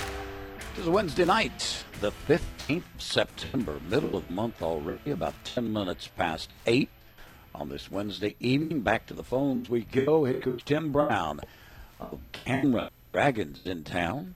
Magnolia postponed. Don't get to play this week. We'll talk about that in just a second. First of all, Tim, program. Hello, Jim. You with me? Yeah. Hey, he's kind of cutting out there for a minute. How you Oh, I'm doing tonight? I'm doing well. How about you, buddy? Doing well. A little, little I- I- disappointed we don't get to play Yeah. this Friday, but I noticed that's to be at Magnolia, but uh, that game's been postponed. Well, let me ask you this, right off the bat. How's, how's your kids? I mean, after last year, man, I mean, everybody was like, you know, and rightfully so. It was horrible. And then you get to this year, and the summer went pretty good, and everybody's thinking, okay, fine, we're back, we're back, we're back. And now maybe not so much. So, talk about your kids. Once they got the news you're not playing this week, uh, how's that affecting them right now? you know th- they're they're uh, a little bit uh, upset about not getting to play, but they're more concerned about what's going to happen the rest of the season. You know, I mean, last year we we had just a crazy season for everybody. Uh, you know, our kids did the best they could. You know, we were rescheduling games, and you know, one one week we found out on a Tuesday you're playing on a Thursday, and it was just nuts. You know, this year we come back, we had some stability. You know, the kids had some. Uh, you, you know, were they're back to the grind. They started getting excited. You know, they started started really having a lot of fun. You know, and then they they got off to a great start. We had three home games in a row. Uh, had some really good opponents, and and we ended up winning those games. So they were on cloud nine, and then all of a sudden it's like, hey, we don't get to play. And and of course everybody's like, well, are we going to pick somebody up? We're going to play this person, that person. Well, the rules have changed in West Virginia, obviously. So, you know, if you can't play, if you can't reschedule, then it's a forfeit. Unfortunately, for the team that can't, you know, that caused the the uh, the problem. And you know, we, I talked to Dave Chapman down at Magnolia. We we couldn't get it rescheduled, but you know, God forbid this thing happens in a couple weeks where, you know, two, three weeks from now, maybe my opponent can't play again. Maybe Magnolia's opponent can't play again. Well, then we're going to try to get that game in, you know, down at Magnolia so that, so we can play one of our scheduled games. But, you know, the odds of that happening aren't, aren't very uh, high, but, you know, we're hoping that if something bad does got, happen, we've at least got a game that we can play. And that would be the matchup, of course, as you and Fred are talking about, with Magnolia being postponed uh, for this weekend. Your team is 3 0. The Cameron Dragons wins over West Greene out of Pennsylvania, Frontier, Ohio last weekend, and 100 kind of sandwiched there in the middle. Last two games have been fairly comfortable for your team, but the first game, a six point win over West Greene at home. Talk about that opening week win. Uh, that was a nail biter. How'd you guys pull that one out by six a couple weeks ago? Well, you know that is, that is a very good team. They have great size, uh, speed. Uh, you know, they just had a little bit of everything, and we knew it was going to be a tough game. Um, we thought that if we came in and played our perfect game, that we could beat them. Uh, we we played far from a perfect game. Uh, you know, we we had some miscues here and there, but the one thing that was steady in that game was our kids' determination. I mean, our kids played hard. They played aggressively. Um, you know, that was the difference. I thought. I, I just thought that they played hard enough to. And I talked to their coach after the game, and I said, I guess you know, you guys made one more mistake than we did. Is kind of the way it went because uh, both sides of the ball, you know, were playing pretty tough, but we made a lot of mistakes. So I was really, pl- really proud that my uh, kids had the tenacity to just keep going, go to the next play, keep trying to win, and and uh, you know, when time ran out, we had a win and we were really, really happy about that, and I think it gave them a lot of confidence. Tim, I know last year was strange on every team, but for you guys in particular, not only did you have kind of the erratic schedule of only playing seven games, but you had the new field being installed. So I know a couple of games were uh, at, at, different locations. Now that you've got that brand new turf down, how nice does the stadium look like? And does it give the guys a shot in the arm to be able to come to that every day and work? It really does. I mean, we have a great, uh, you know, facilities building. We have a great field. Uh, you know, the Cameron crowd's always there. They always show up. And, and it's been so much fun to just play in Cameron for the people of Cameron. And our kids just thrive, uh, you know, in that environment. There's so many people cheering for them. Our student section does great. You know, so it, it was exciting to come out and get a win like that on the first night, and then now three wins in a row on that field because we were supposed to get a play on that field last year, and we did not play one game on that field with everything going on. So it's been it's been great. Let's talk about your ball club in in particular. You're averaging about 235 yards on the ground. A lot of that comes from Ike Ball. How about that young man for a second? Well, you know, obviously, if you've got a good running game, there's a reason for that. Uh, our offensive line's doing a great job and our our receivers and quarterback are doing a nice job. And and that way, you know, you can if you have a balanced attack, that that allows that that run game to do a lot better. But but Ike Ball, uh, he's just been a tremendous athlete for us for the last three years. Uh, you know, he played receiver, then he moved to running back last year. It doesn't matter where you put that kid on the field; he's going to make plays. Uh, you know, he's that kind of kid that comes to practice every day doesn't say anything, works his butt off, and and you know his linemen, his teammates love him, and uh, we're really glad to have him. Uh, you know, the chemistry with this team's really good. Colson Wichterman, the quarterback, has had a couple of nice weeks as well. Talk about his play under center. He can run and he can throw, can't he? Oh yeah, yeah. He's he's a tremendous young athlete, and uh, he's fortunate to have you know, a senior class that's got a lot of kids in there. Uh, you know, he's got Ike Ball in the backfield to go to. He's got guys to throw to uh, out there. You know, in the junior and senior class, a lot of them. Uh, so they've really, uh, you know, taken care of him, and and you know, he's a good leader. He, he's the kind of kid that he doesn't point his finger at anybody else. You know, if somebody's a little upset, he's like, "Hey, it's my fault." You know, let's go to the next play. And uh, you know, with that kind of leadership and ability, he's going to go a long way this year and, and years to come. But uh, again, the chemistry between these kids is fantastic. Doesn't matter if they're a senior or freshman. Everybody's you know working together and trying to get better. We're joined on High School Sports Line by Cameron High School head coach Tim Brown. And as you mentioned a little bit ago, unfortunately, no game uh, against Magnolia this weekend. But does the bye week come at a good time? Are you able to work on some some things that needed to get shirt up? What's kind of the blueprint for this week that you guys have been following? Well, you know, it's exactly you have to take it like that. That it, that it's a good thing. Uh, so we've talked to our kids about that, about how this gives us a little bit of time to get ready for a very good opponent next week in, uh, you know, Weirton Madonna. And we've got to look ahead at some of their film. Uh, some of our kids have have been through some little sicknesses here and there, so they're kind of get they got a little bit of time to get healed up. Uh, you know, we got a couple kids got banged up a little bit in the game Friday night, so they've had time to heal uh, you know, we got to take a day off Monday. You don't get too many days off in high school football. And then we came in Tuesday and Wednesday. The kids have worked very, very hard. Uh, you know, they're looking forward to getting to play again. And, um, you know, I, I think that having this time for them to heal, to kind of get back to to some of the basics. Um, you know, our coaching staff, you know, Coach Burge, Coach uh, Martin, those guys have went back and looked at film and, and they're showing kids, here's what you did right, here's what you did wrong. You know, let's work on fixing this so we have less mistakes and less penalties. And uh, I, I think, you know, given this time in the middle of the season, it's going to show up later in the year. All right, but I'm going to let you go. Before, before I do, one final thought. Um, so I think with the time that we're in and COVID and everything, this also has to be a, a, time, you guys as coaches, because, you know, on Friday night, you got your kids right there with you. Control them. That's a controlled environment. Uh, this Friday night, you won't have that. And, and I'm sure you're are aware of the fact, you know, hey, we got to be smart to this thing us. So uh, it's got to be a, a big time teaching time right now in high school football. It is, you know. I mean, it it, it also puts you in your place. Uh, you know, high school football is important, and they learn lessons there that they can never learn in the classroom. But it also, you know, with this COVID and everything going on, you know, that social responsibility, that uh, you know, keeping your family safe, keeping your team safe. You know, those are important things, uh, important lessons in life, and and our coaches are trying to do a really good job of, of leading these kids in the right direction.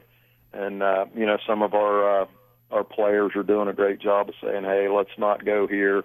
Let's not, you know, do this because you know we don't want to get COVID. We don't want to ruin our chances of having a great season." Yeah, just got to be smart. Hey, Tim, off to a start, buddy. Best of luck, and uh, hopefully you're on the gridiron next night. Okay. All right. Hey, thanks for having us on. Uh, you know, the Dragons really appreciate that. Thanks, Coach. Anytime, my friend. Coach Tim Brown of the Cameron Dragons off to a great start, three and zero. Just don't play this week. Wonder he, he had a great career at uh, Notre Dame, didn't he? I mean, that's that's, that's wrong, wrong one. Tim Brown. Son of a. Hey, we need to take a break. We get Dave Darst, the Big Blacks at Point Pleasant, coming up. This is a high school sports line. Comax Business Systems is your authorized Konica Minolta dealer and will assist you in finding the right products to meet your specific needs. Plus, we have a complete in-house IT department with certified network engineers on staff to handle all of your IT needs. Many companies are increasing their efficiency and cutting costs by outsourcing their IT needs to us. We also offer help desk system monitoring, maintenance, backup, and disaster recovery service, and more.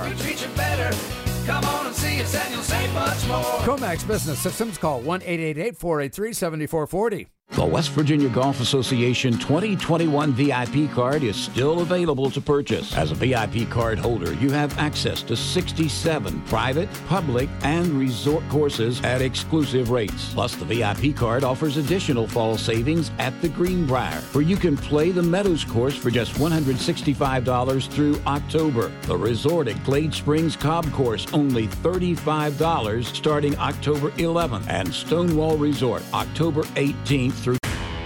This is the High School Sports Line on Metro News, the voice of West Virginia. Nobody covers West Virginia like Metro News. Start each weekday at 6.06 a.m. with the morning news. Veteran anchors Chris Lawrence and Carrie Hudasek deliver the day's biggest stories, along with in-depth reports from Jeff Jenkins, Alex Thomas, and Jake Flatley. The morning news also brings you the latest in sports from Kyle Wiggs and Joe Brocato, Hoppy Kercheval's daily commentary, and the entertainment report. The morning news on the Metro News Radio Network and at WVMetroNews.com. Hey, everybody, it's Tony Caridi. And I'm Brad Howe. And that makes two of the three guys that bring you the podcast entitled Creatively Enough. Three guys before the game. It's our opportunity to really drill down on WVU football and basketball. We break down the opponent and then review every single game. We'll give you some numbers. We'll bicker back and forth. We'll take your calls, your texts, your tweets, and get into some of your questions. And we invite you to join us each and every episode. It's Three Guys Before the Game from Metro News.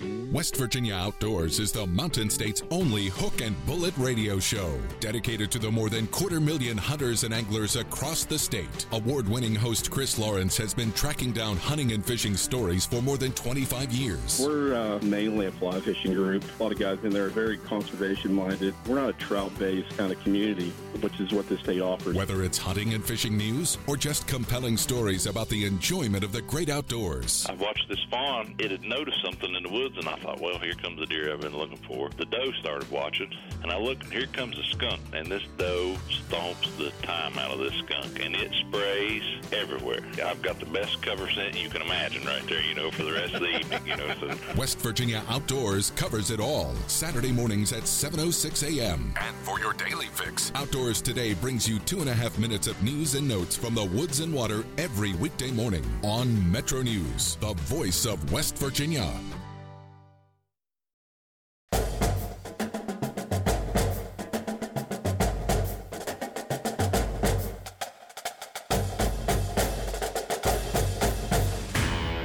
Covering high school sports across West Virginia, this is the High School Sports Line on Metro News.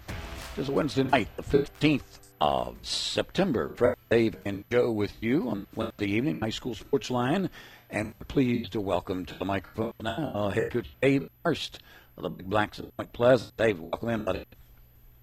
Hey, how you guys doing tonight? Good, doing Well. How's the, how are the Big Blacks doing right now? Well, we're doing we're doing good. Just getting ready for another game. That's good news, isn't? There's a lot of teams can't see that. Let's talk about your ball club. 66 last week you put on the board against uh, uh, Mingo Central Ball Club. That boy, you guys have had some rivalry games in the past.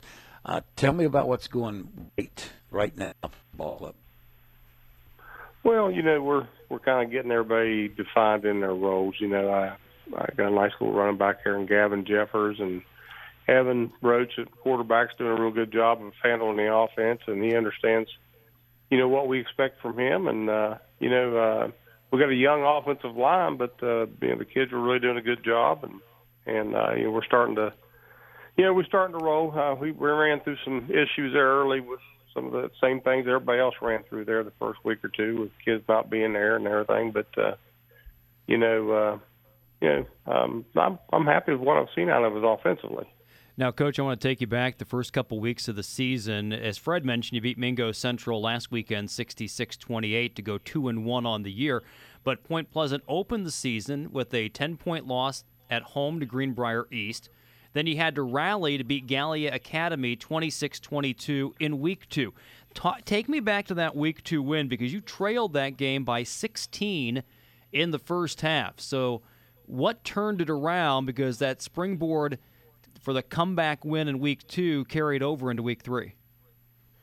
Well, you know, our kids just kind of we got behind pretty quick. Galpus got got a lot of talented athletes over there, and uh, they jumped out on us early, and our kids kind of hung in there, and uh, then a couple things went went our way, and uh, we started moving the ball well, and uh, uh, the kids, uh, you know, we we we got back in the game, and uh, you know. Um, I would I would say what really got us going was just the fact that that we were having a lot of success with our offense, and then the kids got excited about seeing us move the ball, and and uh, you know we ended up getting in some situations where we could shut down Galpus a little bit, and uh, they got a pretty potent offense. But uh, you know in the second half it became a real ball game, and uh, you know we got lucky and pulled one out there. You mentioned Evan Roach a little bit earlier, and, and you guys don't put the ball in the air a ton, but it seems like he's very active in the run game. Kind of describe his overall game and what he's able to give you guys. Well, you know, he's like I said, he understands his role very well, and Evan Evan's a great, great little quarterback for me. And you know, we're going to ask him to do do what we need to do in a ball game, and uh, you know, uh, uh, very, very capable runner. You know, he was my starting tailback last year. You know, and and played quarterback half a year the year before as a freshman when Hunter Bush was out, and uh, so the kids, uh, you know, then he played junior high quarterback all the way through. So uh, it's been in the plans for him to come in and kind of take this role, and uh, you know, uh, he he understands what I want to do with the offense, and uh, and uh, and it's like you know, it's really nice having him out there because he he you know, he he does a good job of of looking at defenses and reading what we want to do. Yeah, I think the, I think the best news about Evan only a junior. Yeah, yeah, him him and the Jeffers boy both are juniors, and I think I start four uh, four sophomore linemen uh, on the team, uh, and uh, well, three this week, but uh, typically four. Um, so we're we're a young group. Got a, a junior wide receiver that's six four, six five, two thirty. That's state champion discus thrower last year, Cody Schultz, and so you know we've got some young kids that are that are really stepping in some roles, and I think I think we're going to be a team that that uh, I should see an improvement from all year long. That's what we're hoping for. Now, you talk about having a young team at Point Pleasant, Coach, but this is the 100th year of varsity football at Point. Talk a little bit about that, celebrations or different things that might hopefully be coming up later on in the year to uh, celebrate 100 years of Big Black football. Well, I think that's that was one of the reasons why we may have played well last week. That was our hundred year game, Gallipolis. Um, you know, it was a big crowd here, and we had a big, big celebration the night before, and a big parade, and and we had a bunch of alumni in here, and uh, we did like a, a player walk across the field, and had a big pep rally, and and we brought back guys from the 50s and the 60s, and had Scott Burris who played at Ohio State and and played pro football was in here. And uh you know it was just a big deal. So I, I think that inspired the kids a lot too. But uh um you know um it's it's great. I mean you know 100 years of football and um but you know we the kids are all excited about that. And and uh you know uh I'm not going to be around for the 200 year one, so I'm glad I'm here for the 100. We're joined by Point Pleasant head coach David Darst on High School Sports Line. And, and, David, I'm sure you'd be thrilled if you get the same result for your football team in December that you had with your boys' track team back in June, uh, winning the state championship. And you mentioned a young man in Cody Schultz who's on uh, both teams. I know you've got some other guys that are on both teams. Talk about how, you know, are the are skill sets similar? Does one help the other? And how many crossover guys do you have that do both sports?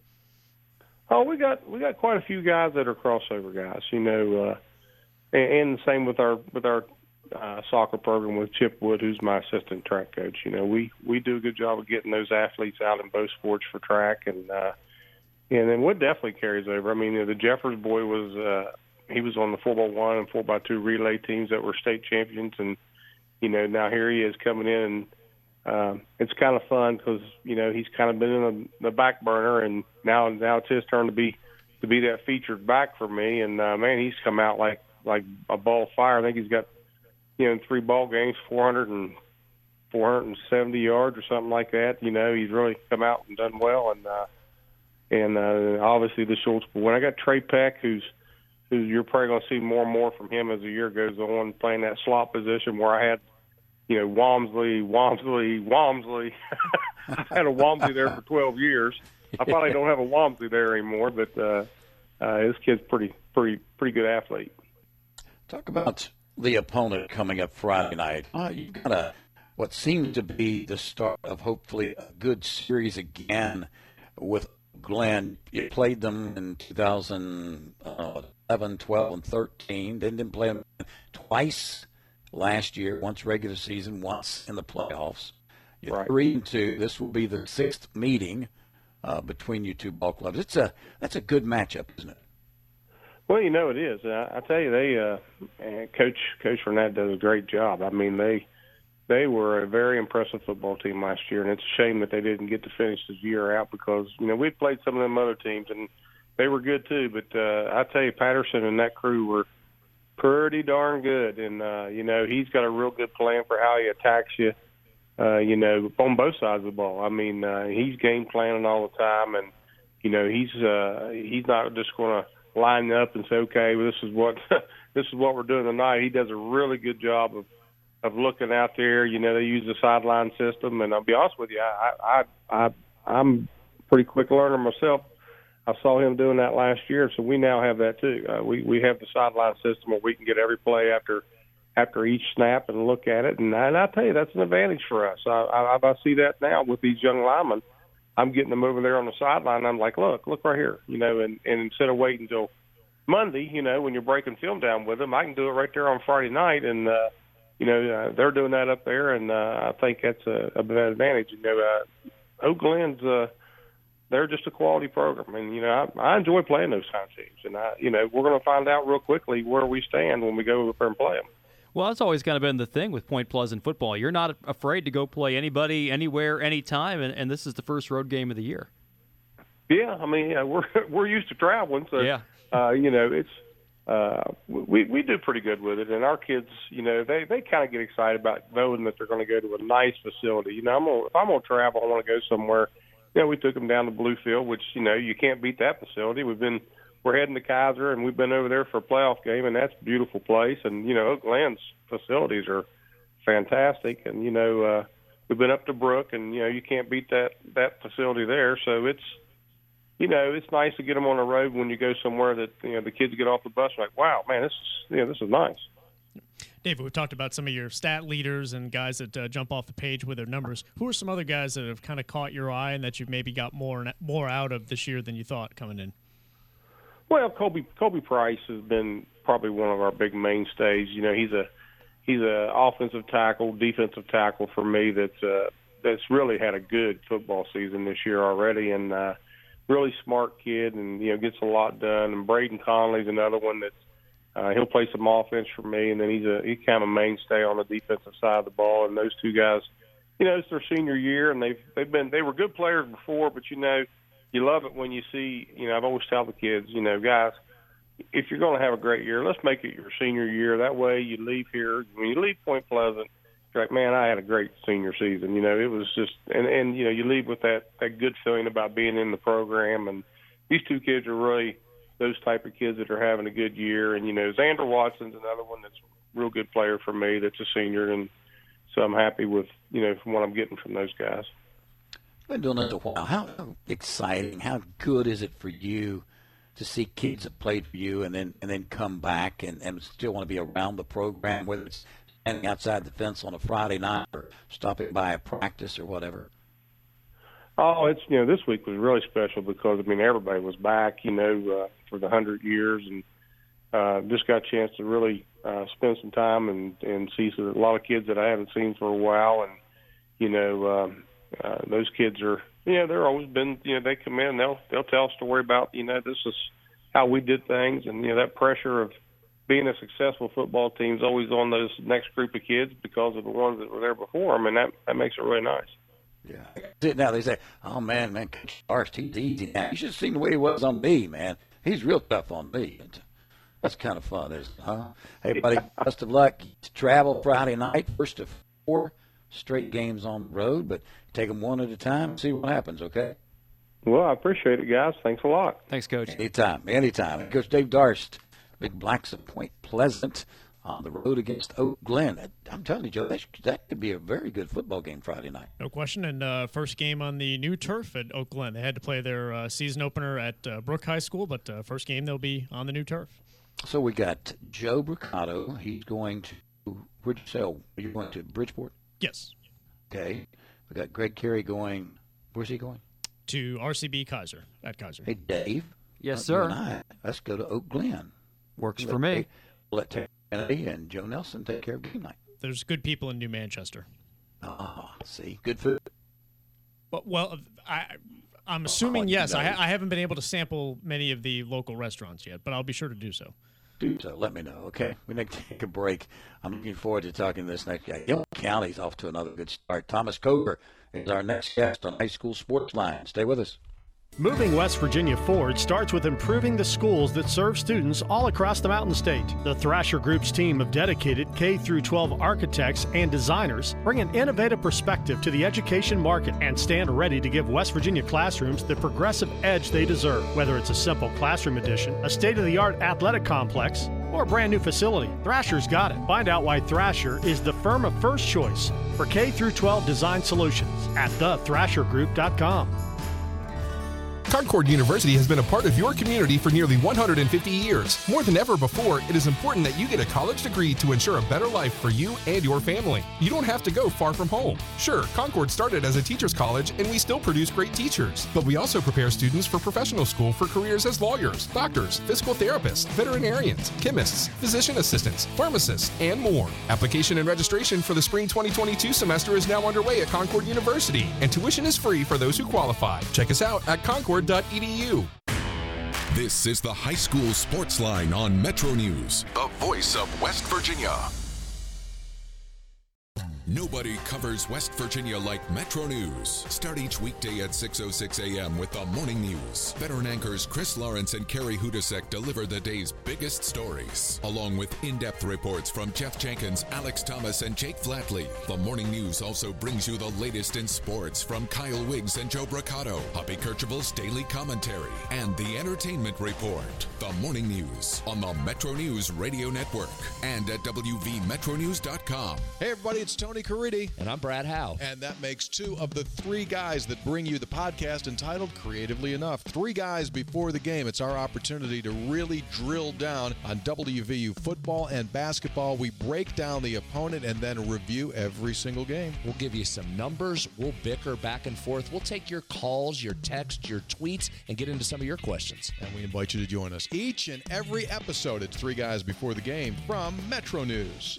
West Virginia Outdoors is the Mountain State's only hook and bullet radio show, dedicated to the more than quarter million hunters and anglers across the state. Award winning host Chris Lawrence has been tracking down hunting and fishing stories for more than 25 years. We're uh, mainly a fly fishing group. A lot of guys in there are very conservation minded. We're not a trout based kind of community, which is what this state offers. Whether it's hunting and fishing news or just compelling stories about the enjoyment of the great outdoors. I watched this fawn. It had noticed something in the woods, and I thought, well, here comes the deer I've been looking for. The doe started watching, and I look, and here comes a skunk. And this doe stomps the time out of this skunk, and it sprays everywhere. I've got the best cover scent you can imagine right there, you know, for the rest of the evening, you know. So. West Virginia Outdoors covers it all. Saturday mornings at 7.06 a.m. And for your daily fix, Outdoors Today brings you two and a half minutes of news and notes from the woods and water every weekday morning on Metro News, the voice of West Virginia.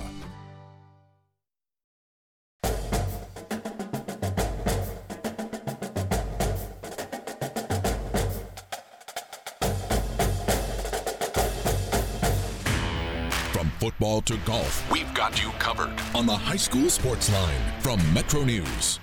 Welcome back in on this Wednesday evening. It is the 15th day of September. Persinger, Dave Jecklin, and Joe Brocato with you on Metro News Radio Network, High School Sports Line. Don't forget Friday night from 9 p.m. until midnight, High School Game Night with myself and Dave. And uh, we'll have all the scores of all the games and talk with a lot of people again. Now it's a pleasure to talk with head coach Thomas Koger. Uh, Gilmer County Titans off to a two and one start, number 11 and the latest group of rankings released by the SSAC. Coach, welcome in the program. Hey, thanks for having me. Hey, our pleasure. Let's talk about your club right now, averaging about uh, 413 yards offensively, 271 passing, 141 on the ground. Talk to your ball club right now. Yeah, things are really starting to come together. I mean, uh, in in the past, we haven't had a whole lot of participation in the weight room, and that changed for us this summer. We had a group of about 20 kids really get out there and start getting after it. Um, last week was the first time that we had all of our starting offensive linemen together for the for the same game, and it really showed. I mean, they gelled well, and they really led the effort for us up front last week. What do you think one of the changes was has been at Gilmer County, then, Coach, to get those players in the weight room? You talk about those 20 guys who kind of took it upon themselves. What was the kind of the turning of the card to get that done? We just had some leaders step up, um, and and their kids have been our in our program since they were freshmen, and they're the ones that have been buying in, buying in, and they brought a lot of other kids with them. Uh, they started buying in, started working hard. So it was it was really just uh, some good senior leaders stepping up. Looking at your offensive stats this year, coach, it looks like you're about as close to 50-50 run and pass as we see a lot of teams be. Was that by design coming into the season, or did you get maybe some contributions from some other from from some guys that have maybe led to that equal distribution of run and pass? Uh, we like to make teams defend the whole field. Um, I, I think you have to do both. Um, the defense always dictates dictate what we're going to do. I mean, if they're if they're playing cover four over top, we're going to run the ball. If they're stacking the box, we're going to throw the ball. We try to make them defend the entire field. Give you an opportunity. I mean, there's a lot of pretty places high school teams play now, but let me give you an opportunity to talk about where Gilmer County gets to play high school football. I'm telling you, Ike Morris Stadium is one of the most beautiful places I think ever seen. Yeah, we're, we are fortunate to be able to play at that facility. The, the college has a great working relationship with us. They they help us out a bunch. We help them out a little bit. Uh, but it, it is really nice out there. The, the bleachers have seats on the back. There's a big screen up there. Um, it, it is really nice. First game of the season, a tough one against East Hardy. You dropped that one by a couple of touchdowns at home. Bounced back with nice wins 54 points in a win over Webster County, 39 points last week in a win over Wirt County. Fred talked about the offense as far as passing and running the football this year. A big part of this Titan success is at quarterback, and Ian Hamrick, the senior. Talk about how his senior year has gone three games deep. Yeah, he's off to a great start. You guys were talking about some of the numbers he's putting up there. Um, his numbers are up up there with anybody in the state. I mean, he's got 12 touchdowns, no interception. He's completing over 70% of his passes. And and he's one of those leaders that pulled some of the other kids into the weight room. Um, pulled some other kids in, and, and as good a football player he is, he's, he's a better kid, guys. He's, he's really special. You got a couple of great wide receivers, uh, seniors leading the way. Elijah Facemeyer, but in particular Avery Chapman, eight touchdown catches so far this season. Describe his game. Is he a deep threat? How, does he go over the middle? Does he do all the above? Yeah, he'll he'll do whatever we need him to. Uh, he he is the main deep threat. He's he's got a top gear. He can get away from some other kids that are running with him, and he has got a strong enough arm to stretch the field out there and get it to it. Um, you said hey, some of the other guys are doing great too. Um, Elijah Facemeyer's got a bunch of catches, a couple touchdowns. Garrett Butler's got a couple touchdowns, a bunch of catches. Uh, we're we're pretty explosive out on the edges, and we've just got a lot of depth out there right now. Coming up this coming up this Friday night, you welcome the White Falcons of Wahama to Ike Morris Stadium. Uh, give me your thoughts on ball club right now.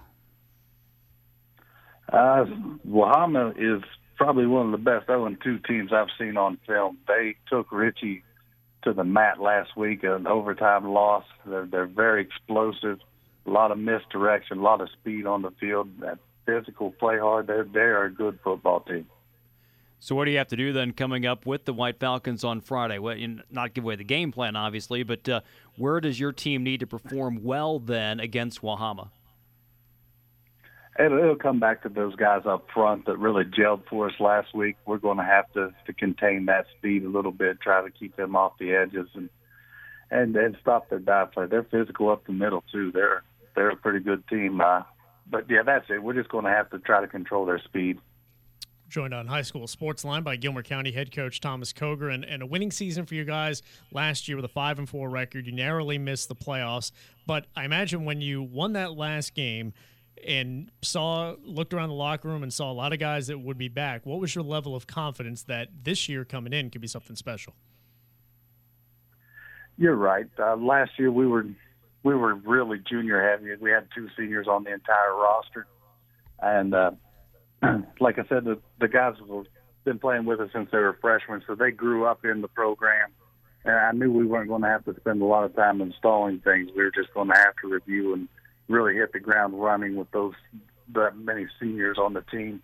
And it's been that way. I mean, like like you said, the first week against East Hardy, they came in there. They had a, a tragic event uh, they lost one of their players, Josh Hahn, there right before they played us. And uh, we had a good team coming in here playing with a lot of emotion, and uh, we just couldn't match it. They, they, they really took care of us. All right, my friends. Well, ranked 11th in the state right now, two and one doesn't mean a thing until end of the regular season. After you've told your kids that, but every game is important. Best of luck to you coming up Friday night. Okay. Thank you, guys. Hey, Head coach Thomas Koger of the Titans of Gilmer County. Again, they are home this week at Isle Stadium, uh, right there at Glenville State College, and they'll host the White Falcons of Wahama. Final break to take. We come back. We will select our games of the week. Stay with us on High School Sports Line.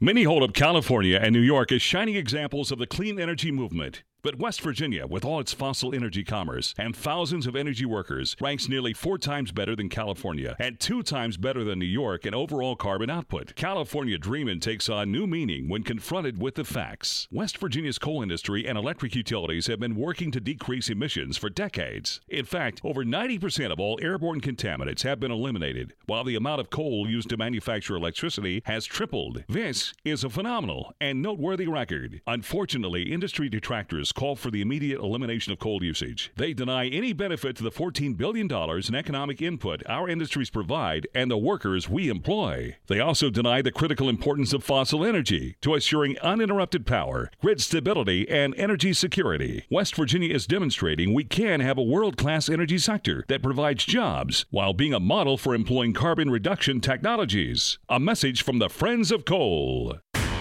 This is the High School Sports Line on Metro News, the voice of West Virginia.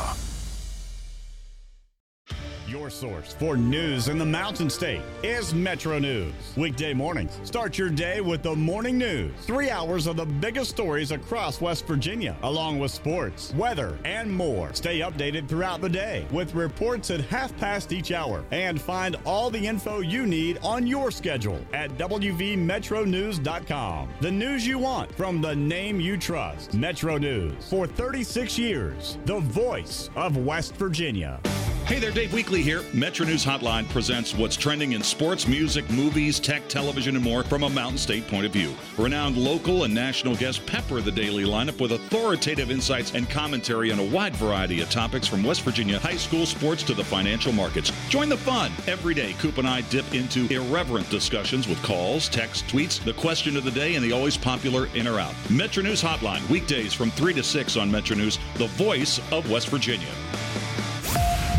Metro News this morning. The biggest stories from around the state of West Virginia when you want them. Chris Lawrence at the anchor desk. Good morning. I'm Chris Lawrence, and we are ready to get your day started with the information you need in West Virginia. Carrie Hudasek brings you the day's headlines. There have been 59 COVID outbreaks in schools across West Virginia. Governor Jim Justice, during a Labor Day media briefing, said the outbreaks are in 26 counties. 19 schools are temporarily closed, and 30 out of the 55 counties have declared mask mandates for schools. Kyle Wiggs at the sports desk. We had uh, Labor Day high school football. Hokup over Chapmanville 52 to 12. Labor Day men's soccer. Number 10 West Virginia. The Mountaineers into the top 10 in the country in men's soccer now.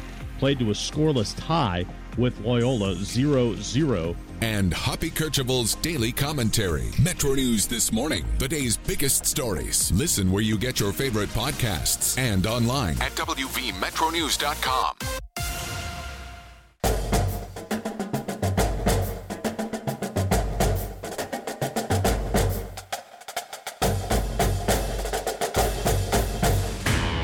Soccer to volleyball, we've got you covered on the high school sports line from Metro News. Coming up, it's week number four of the high school football season, and uh, a lot of great games. A lot of great games to look at tonight uh, as far as our games of the week. And we have a few minutes to take a look, see. Uh, you know, GW, that's undefeated against undefeated. Number three against number five. You've got uh, Spring Jefferson. How about Jefferson? How about those Cougars? Three and zero. Number five in the state. Spring Mills, number nine in the state, two and one. Uh, I think you're going to have a, a, really good game, Joe. Fairmont's team, Bridgeport. Uh, we always know what that's about. Uh, Parkersburg, South Parkersburg, what a rival game that is. Talking with Mike Byus. Uh, what are you guys looking at right now? You know, one game that I, I don't think we're going to pick, but I want to make mention of this. You're talking about teams that are playing well. How about Lincoln County? At, at, in the top 16. They're two and one, won their last two ball games over Roane County and Ripley, and they're two and one. They're 14th in the state. So not going to pick that one, Lincoln County Oak Hill. But I did want to make mention Lincoln County in that top 16. So so great for that program here early in the year. And we expect to see Martinsburg undefeated at this point of the year or at any point in the year. But they've got a great challenge going up against a Highland Springs team that's two and one so far in the fall. But they were back in the spring. Remember, Virginia had spring football last year. They got all the way to the championship game in the state's Class 5A bracket, lost in the championship game in overtime, and uh, apparently have a lot of guys back. So Martinsburg, uh, you know, we're used to seeing them pass some very good road tests in Virginia. This is another one of those. All right. You know what? Here's Yes. my vote. Here's Okay. my vote. And you guys take it wherever you want. I like Spring Hill to Jefferson. I think it's two closely competitive ball clubs, both in the Eastern Panhandle. One two and one, one's three and zero. Number nine, number five. My thought.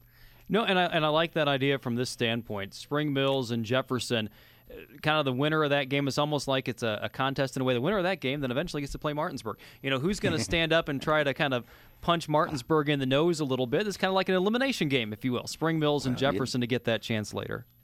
Yeah, Jefferson, Jefferson possibly. Uh, could they be if they win? Maybe they're defeated when they play Martinsburg. Who knows? Obviously, the uh, Musselman next week.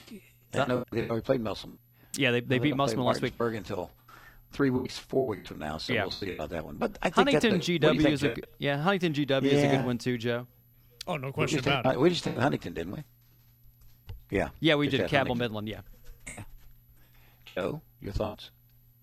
Certainly no wrong options. Um, you know, 3 0, 3 0 kind of stands out a little bit. But again, you mentioned Jefferson, and I think what was particularly impressive, not that they beat Musselman, which, uh, you know, was not a big, big upset, certainly if you look at the rankings, but the margin in which they did it by, I think, was very, Mm-hmm. very impressive. And, you know, we had Craig Hunter, their head coach, on uh, last week and, you know, talked up his guys pretty well, and they, they, they backed it up, backed it up with a great performance at Musselman.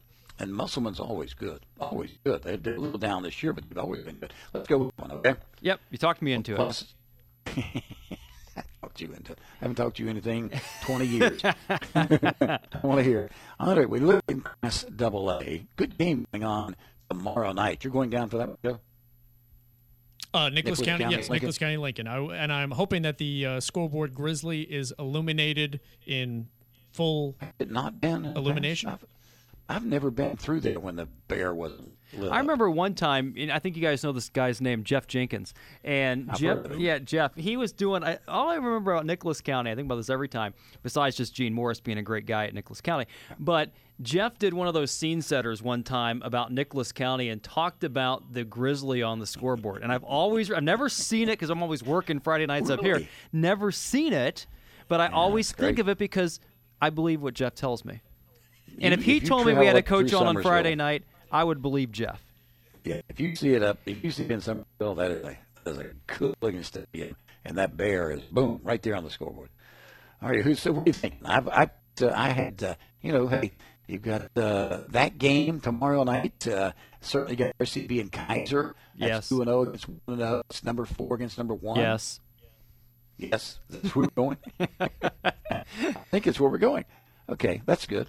RCB and Keyser, our class double, class Well, single Point, A. Point Oak Glen's going to be a good game too. We don't want to take Yeah, away love from the other people we've had on. But anyway, go ahead. No question. Yeah, it will be a good game. And, and, and this is and real quick. This is kind of an example. This Byrd Keyser game getting rescheduled. You know, we thought week one, all right, that game's off the schedule. It's not going to happen. Well, coaches keep the lines of communication open. They don't immediately jump to take the forfeit. The coaches want to get to play the games. It just so happened Keyser had an open date, and Byrd's opponent was not able to play. So give coaches credit Yes. for keeping these lines of communication Absolutely. open to get these games in. Yeah, we, we heard Dave Dahl say the same things. I mean, it's good stuff. That's what you have to do. And uh, glad to hear that. In class single A, when we start looking at uh, some of the games that are not postponed, uh, down in Buffalo. How about Buffalo? I'll tell you, the Bison have played well. They've only got one game, but they're undefeated. Way down, always going to be in the mix. We talked about Wahama and Gilmer County. We talked to Thomas Boger about that game. Uh, Nope, I like Williamstown. I like Buffalo. I'm also intrigued a little bit to see what uh, the St. Mary's Blue Devils and Ritchie County are going to have for each other. The Rebels and St. Mary's coming up on Friday of Coach uh, Ethan Hott, great quarterback at Ritchie County, very good offensive team. We always know St. Mary's is good defensively, and so I'm interested to see that game in Single A.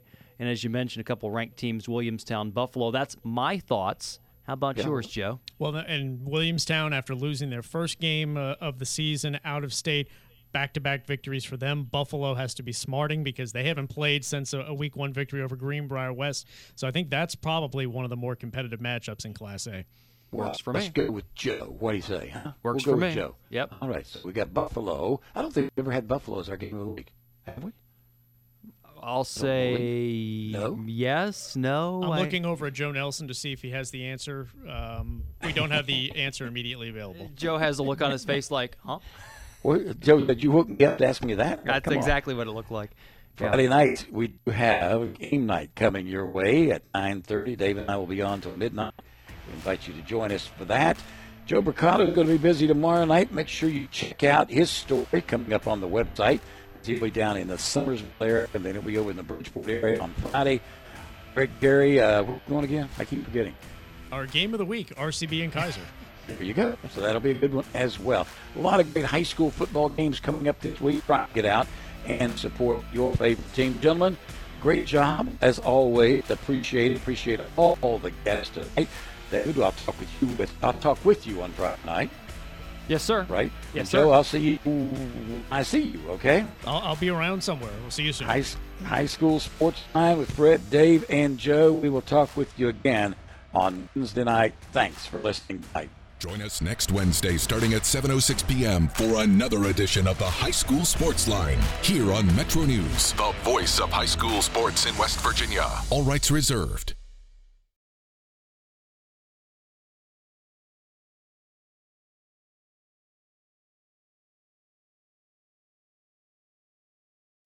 Amplify your career through training and development solutions specifically designed for federal government professionals. From courses to help you attain or retain certification, to individualized coaching services, to programs that hone your leadership skills and business acumen, Management Concepts optimizes your professional development. Online, in person, individually, or groups, it's training that's measurably better. Learn more at managementconcepts.com. That's managementconcepts.com. Hello, it is Ryan, and I was on a flight the other day playing one of my favorite social spin slot games on chumbacasino.com. I looked over the person sitting next to me, and you know what they were doing? They were also playing Chumba Casino. Coincidence? I think not. Everybody's loving having fun with it. Chumba Casino is home to hundreds of casino style games that you can play for free anytime, anywhere, even at 30,000 feet. So sign up now at chumbacasino.com to claim your free welcome bonus. That's chumbacasino.com and live the Chumba life. No purchase necessary. Group. Void prohibited by law. See terms and conditions. 18 plus.